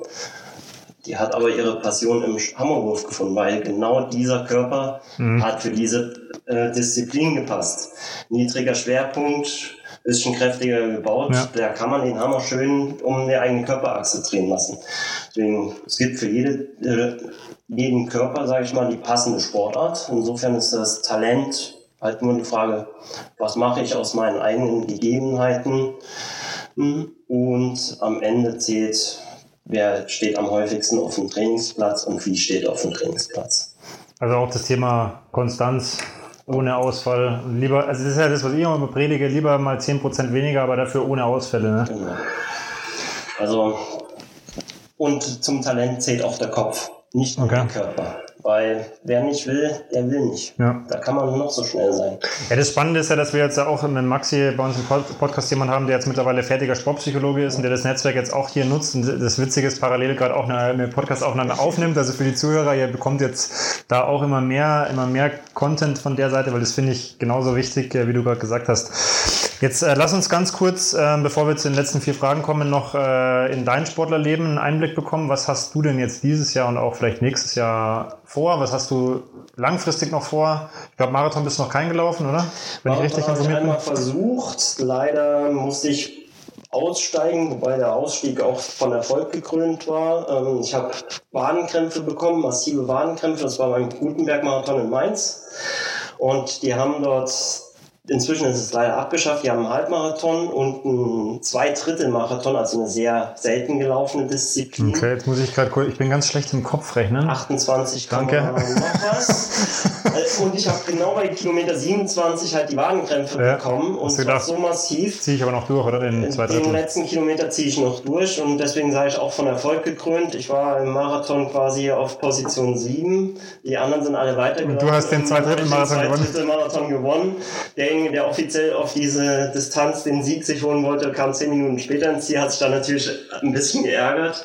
Aber das war damals die Regel quasi, dass man auch aussteigen konnte. Es gibt ja inzwischen viele Marathons, wo der Halbmarathon und Marathon gleichzeitig startet. Aber das heißt, man kann beenden, aber man wird nicht in die Wertung Mhm. Ja. aufgenommen. München zum Beispiel ist ja, glaube ich, einer, ne? die machen. Nee, München ist nochmal ganz anders. Okay, aber Um mal gleich einen Tipp zu geben, München Halbmarathon würde ich niemandem empfehlen. Okay, den im Oktober. Den im Oktober. Marathon schon, aber Halbmarathon nicht. Marathon kann man laufen, den Halbmarathon nicht, weil der Halbmarathon startet, nachdem der komplette Marathon vorbei ist. Okay. Das heißt, wenn man schneller Ah, man muss die Leute überholen. läuft man ins Ende vom Marathon rein Ah, okay. und die zweite Hälfte beim München-Marathon geht zwar über Marienplatz und so weiter, ist sehr verwinkelt und sehr windanfällig. Okay, also auch nicht, nicht schnell sozusagen. Genau, aufgrund Okay. der Straßenschluchten quasi ist er auch sehr windanfällig. Also war ehrlich gesagt einer der schlechtesten Gut, Halbmarathons. schön ist er, das kann man sagen. Ich bin auch schon gelaufen, aber vielleicht nicht. Also ich, fand- find's- ich fand schon, mal schön. Okay, ich finde es da schon ganz nett irgendwie in München. Aber gut, das ist wieder Ansichtssache. Aber nochmal zurück zu dir. Also steht zum Beispiel sowas wie Marathon noch auf der Agenda irgendwann. Was willst du dieses nächste Jahr machen? Wie Marathon aus? steht auf jeden Fall auf der Agenda, wobei eigentlich mein einziges Ziel, was ich gesagt habe, das will ich machen, bevor ich meine Schuhe an den Nagel hänge, ist ein Halbmarathon nochmal unter einer Stunde 10 rennen. Das habe ich mir schon gedacht. Ich habe es mir fast gedacht, weil ich, deine Das- Bestzeit ist 1,10,42. Da habe ich mir auch gedacht, boah, krass, das ist schon mal eine Minute schneller als meine Bestzeit. Das ist halt schon nochmal viel auf dem Halbmarathon. Das ist echt viel. Das sind, was sind das, drei Sekunden? Drei Sekunden pro Pro Kilometer. Kilometer. Das ist dann auf dem Geschwindigkeitsniveau schon, oh, das zieht schon. Und dann habe ich mir gedacht, das, das könnte ein Ziel sein. Das habe ich mir fast gedacht. Das ist eigentlich das einzige Ziel, was ich mir mal gesteckt habe, was ich auf jeden Fall nochmal Mhm. erreichen möchte. Alle anderen Ziele sind optional. Okay. Ähm, was ich jetzt in diesem und nächsten Jahr ein bisschen erreichen will, ist, steht noch so ein bisschen in den Sternen. Ich hatte jetzt zwei Operationen, die notwendig waren. Deswegen habe ich erst letzte Woche wieder mit dem Training angefangen. Ähm, sollte er stattfinden, der Ingolstädter Halbmarathon, würde ich gerne wieder dran teilnehmen. Ähm, ohne erstmal großartig Ziel. Also Ziel, Ziel ist 21,1 Kilometer laufen. Da- Wie aber- schnell, das hängt vom Training ab. Je nachdem können wir ja mal, können wir ja mal im Auge fassen, dass wir uns Ende August mal zusammensprechen, weil das ist ja, sollte es wirklich dieses Gruppensystem geben, dann können wir vielleicht, vielleicht passt es ja sogar, dass wir eine, eine Gruppe finden, wo wir zusammenlaufen können, weil das ist nämlich auch gerade mein primäres Ziel. Ja, ähm, dann bin ich einfach nur mal gespannt, was so an Wettkämpfen kommt. Und dann das nächste Ziel, was eigentlich auf dem Plan stand, das war immer, ähm, spannen wir jetzt einen schönen Bogen zum Anfang der Folge. Die Military World Games Winter sind eigentlich für 2021 im Frühjahr hier in Deutschland in Ruhpolding geplant. Finden die statt? Weiß man das schon? Das weiß ich momentan nicht, da habe ich leider momentan keine Infos. Und man hat beschlossen, dass der Crosslauf äh, eine Wintersportart ist. Ja, einen Crosslauf ah. macht man ja auch im Winter. Okay, also ja, ja, macht Sinn. Okay, der Crosslauf ja, ja. muss äh, kalt, kalt sein und ja, kalt, ja. genau. Und sollten die entweder nächstes Jahr stattfinden oder verschoben werden, oder sollten sie auf jeden Fall stattfinden, ist das eigentlich noch äh, eins meiner Ziele, dass ich daran teilnehme. Heim-WM sozusagen, und, ne? Ja. Genau, die Heim-WM oder ist ja sogar höherwertig als eine WM, weil es sind alle Wintersportarten dann quasi. Und genauso äh, bei den Sommer-Militär World Games nochmal teilnehmen, auf jeden Fall. Als Straßenläufer dann oder auch äh, nochmal. Entweder Ma Marathon wahrscheinlich eher, als dass ich mir die Quali für die 5000 oder 10.000 okay.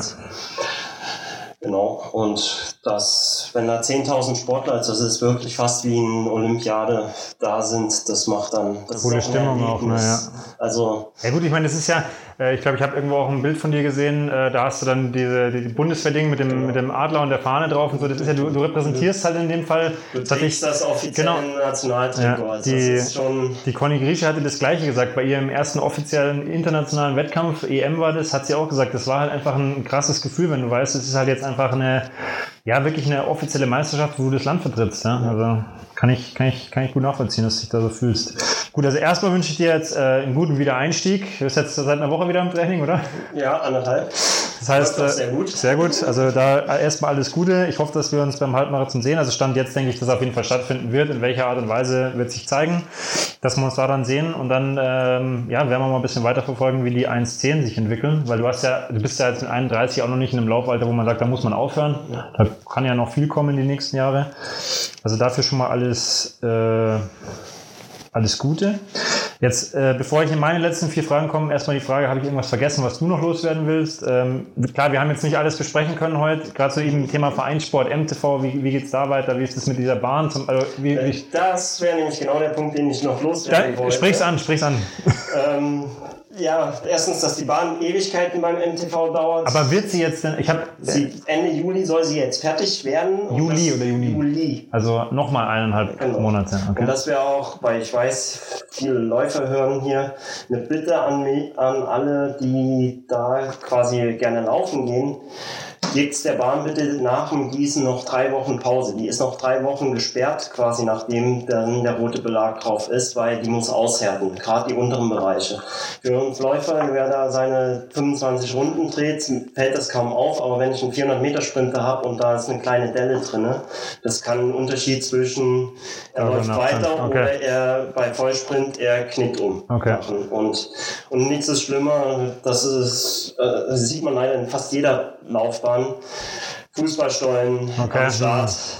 Ja gut, das ist aber dann, dann also persönlich, äh, also hier der Aufruf, jeder, der das hört und jeder, der wen kennt, der wen kennt, der da gerne läuft, also bitte warten, wenn jetzt Ende Juli dann die Bahn fertig ist, dann sagen wir mal den August sicherheitshalber noch nicht ja, auflaufen. Ende Juli ist wohl schon... Da ist schon, ein, ist schon eingerichtet. Okay, ja gut, aber das wäre jetzt nämlich noch meine Verständnisfrage, also die Bahn soll doch eigentlich so lange geschlossen sein, bis die dann wirklich auch. Ja, aber du kennst ja die Leute, die klettern überall okay. drüber also und so weiter. Also das ist halt das Nächste. Wenn ich in einen Verein gehe, ich möchte als Trainer auf den Platz kommen und es sollte alles so sein, dass ich mein Training machen kann. Verständlich, leider, ja. Leider ist es häufig nicht so. Okay. Da sind äh, Zigarettenstummel, da sind Glasscherben teilweise drauf oder ich muss Privatleute, die gerne Privatsport machen können, dann im wahrsten Sinne des Wortes vom Platz schmeißen mit viel drauf Gerede. Ich habe auch schon andere Beispiele, also dass man hingeht, sagt, hey, wir haben jetzt Training und die Leute gehen. Aber es gibt halt auch immer wieder, dass Privatleute da sind, trainieren und äh, man sie nie sie sich querstellen und sagen, nee, ich mache jetzt hier meinen Sport. Aber okay. da ist dann das Vereinstraining und der Verein hat das äh, Hausrecht, Hausrecht quasi auf ja. diesem Vereinsplatz zu trainieren. Also ich, ich hoffe jetzt mal, dass jeder Podcast-Zuhörer von uns einfach das so weit, so, weit, äh, so weit alles beieinander hat, dass er das nicht tut, da einfach drüber zu steigen. Aber das ist auf jeden Fall ein guter Punkt. Also die Bahn erst wieder benutzen, wenn sie benutzt werden darf. Was auch noch ein interessantes Thema ist, das können wir vielleicht wirklich mal für den nächsten Podcast mitnehmen, ist eben dieses Thema Bezirkssportanlagen, mhm. weil das ist halt vielen auch nicht geläufig, dass es da immer einen Hausverein gibt, der halt das Hausrecht hat. Genau. Ja? Das heißt, Bezirkssportanlagen sind prinzipiell öffentlich zugänglich für alle, soweit ich weiß oder richtig informiert bin. Solange sie aufgesperrt sind, weil Genau. dann ist Das ist jemand das- da, es geht auch um Versicherungsschutz, weil wenn sie zugesperrt sind jemand drüber klettert und Klar. passiert was, dann ist halt auch wieder die Frage, Gut, aber das, ja, ist. äh, also ich tue mir jetzt wieder ein bisschen schwer, weil das sagt eigentlich der gesunde Menschenverstand, wenn das Tor zu ist, dann ist es da zu, aus einem gewissen Grund, aber gut, das ist ein anderes Thema. Ich gebe dir recht, dass das der gesunde Menschenverstand, aber aus dem täglichen Praxis kann ich dir leider sagen, das ist nicht der Fall. Aber es ist ja trotzdem so, dass die genutzt werden dürfen, wenn jetzt nicht eine Trainingszeit des Hausvereins zum Genau. Beispiel ist. Und das ist halt wichtig zu wissen, weil ich meine, ich habe jetzt prinzipiell nicht als Bürger prinzipiell ein Anrecht, immer drauf zu trainieren, wann es mir Genau. gerade äh, passt. besonders zurzeit aufgrund der Corona-Regeln auch nicht. Das Okay, ist auch auch, nochmal, okay. wichtig zu wissen. Aufgrund der Corona-Regeln ist es, glaube ich, meines Wissens so.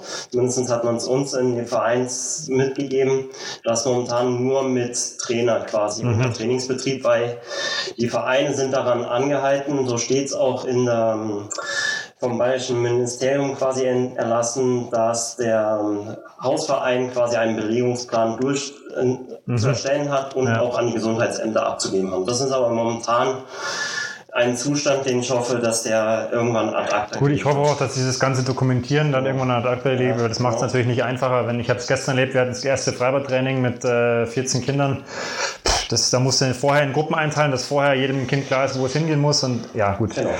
Hoffen wir, dass das irgendwann wieder vorbei ist. Ähm, wobei ich halt einfach auch bei dem Thema Bezirkssportanlagen einfach wieder sage, wenn man einfach freundlich miteinander redet, Geht alles. glaube ich, findet sich immer irgendeine Lösung, dass man seine letzten zwei Intervalle noch fertig machen kann, aber es muss halt auf einer gewissen Art und Weise passieren. Und wenn ich halt immer gleich losschnauze und sage, oh, aber ich will jetzt hier laufen, dann. Da muss ich mich auch manchmal zurücknehmen. Als Trainer bin ich schnauze ich auch manchmal. können wir alle, ich glaube, das ist ja genau der Punkt. Ich glaube, wenn da alle einfach gut miteinander arbeiten, dann kriegt man schon, kriegt man schon eine Lösung hin.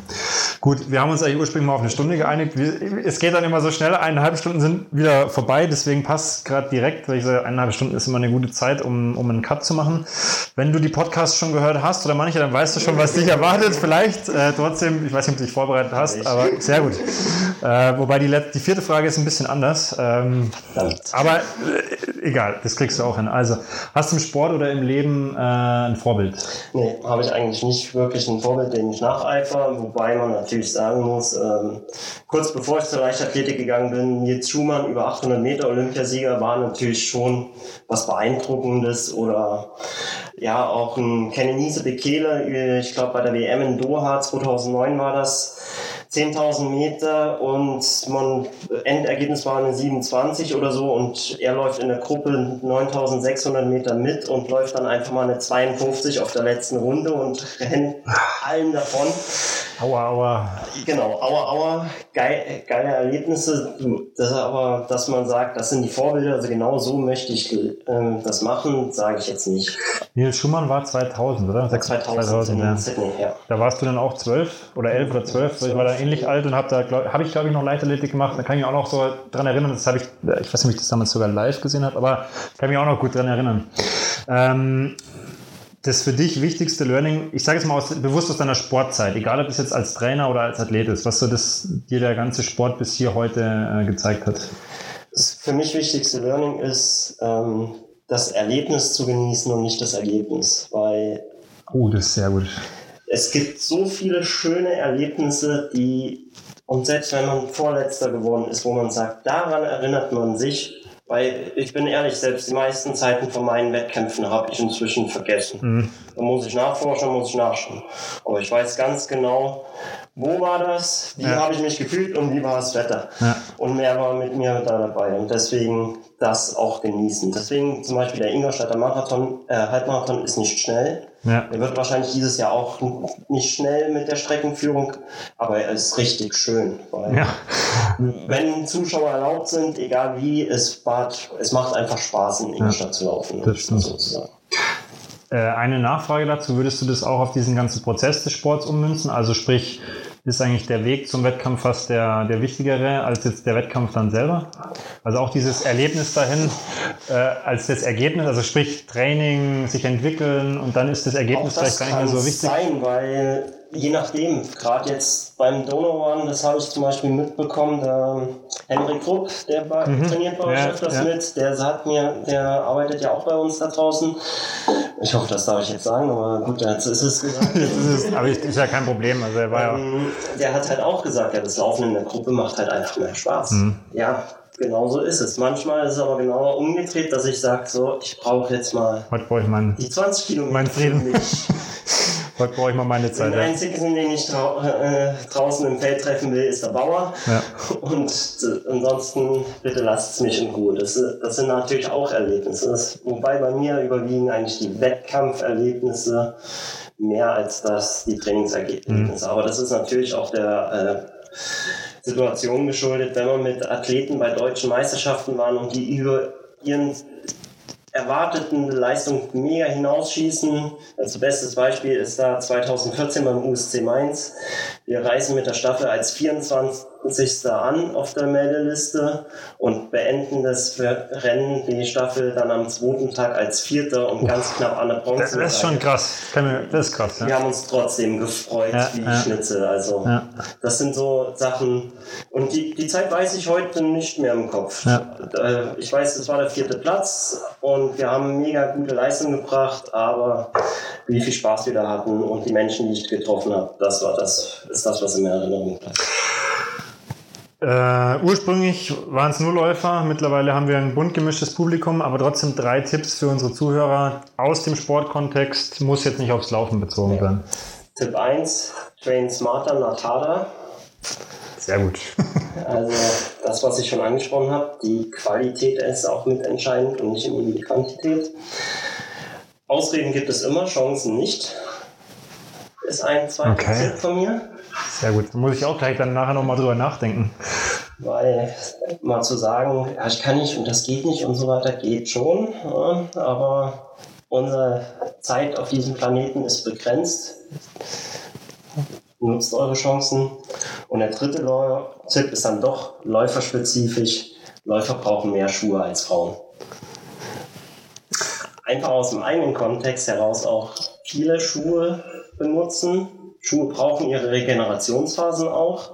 Sagt jeder Hersteller, dass man einen Schuh 24 Stunden mindestens nicht anziehen sollte. Und es ist auch die sogenannte Vielseitigkeit, weil wenn ich die Zeiten laufen kann, egal ob ich jetzt den Wettkampfschuh oder den schweren Trailschuh habe und dann steht der Fuß auch immer wieder anders in dem Schuh, es ist für euren Körper gut und es ist auch äh, für eure Leistungsfähigkeit gut. Da haben wir einen sehr, also einen sehr plakativen Tipp, einen philosophischen Tipp und einen praktischen Tipp. Perfekte Auswahl. Ähm, an der Stelle, wie gesagt, vielen Dank, dass du dir Zeit genommen hast. Äh, vielen Dank für die, für die Einblicke auch in dein, dein Trainerleben, Traineralltag.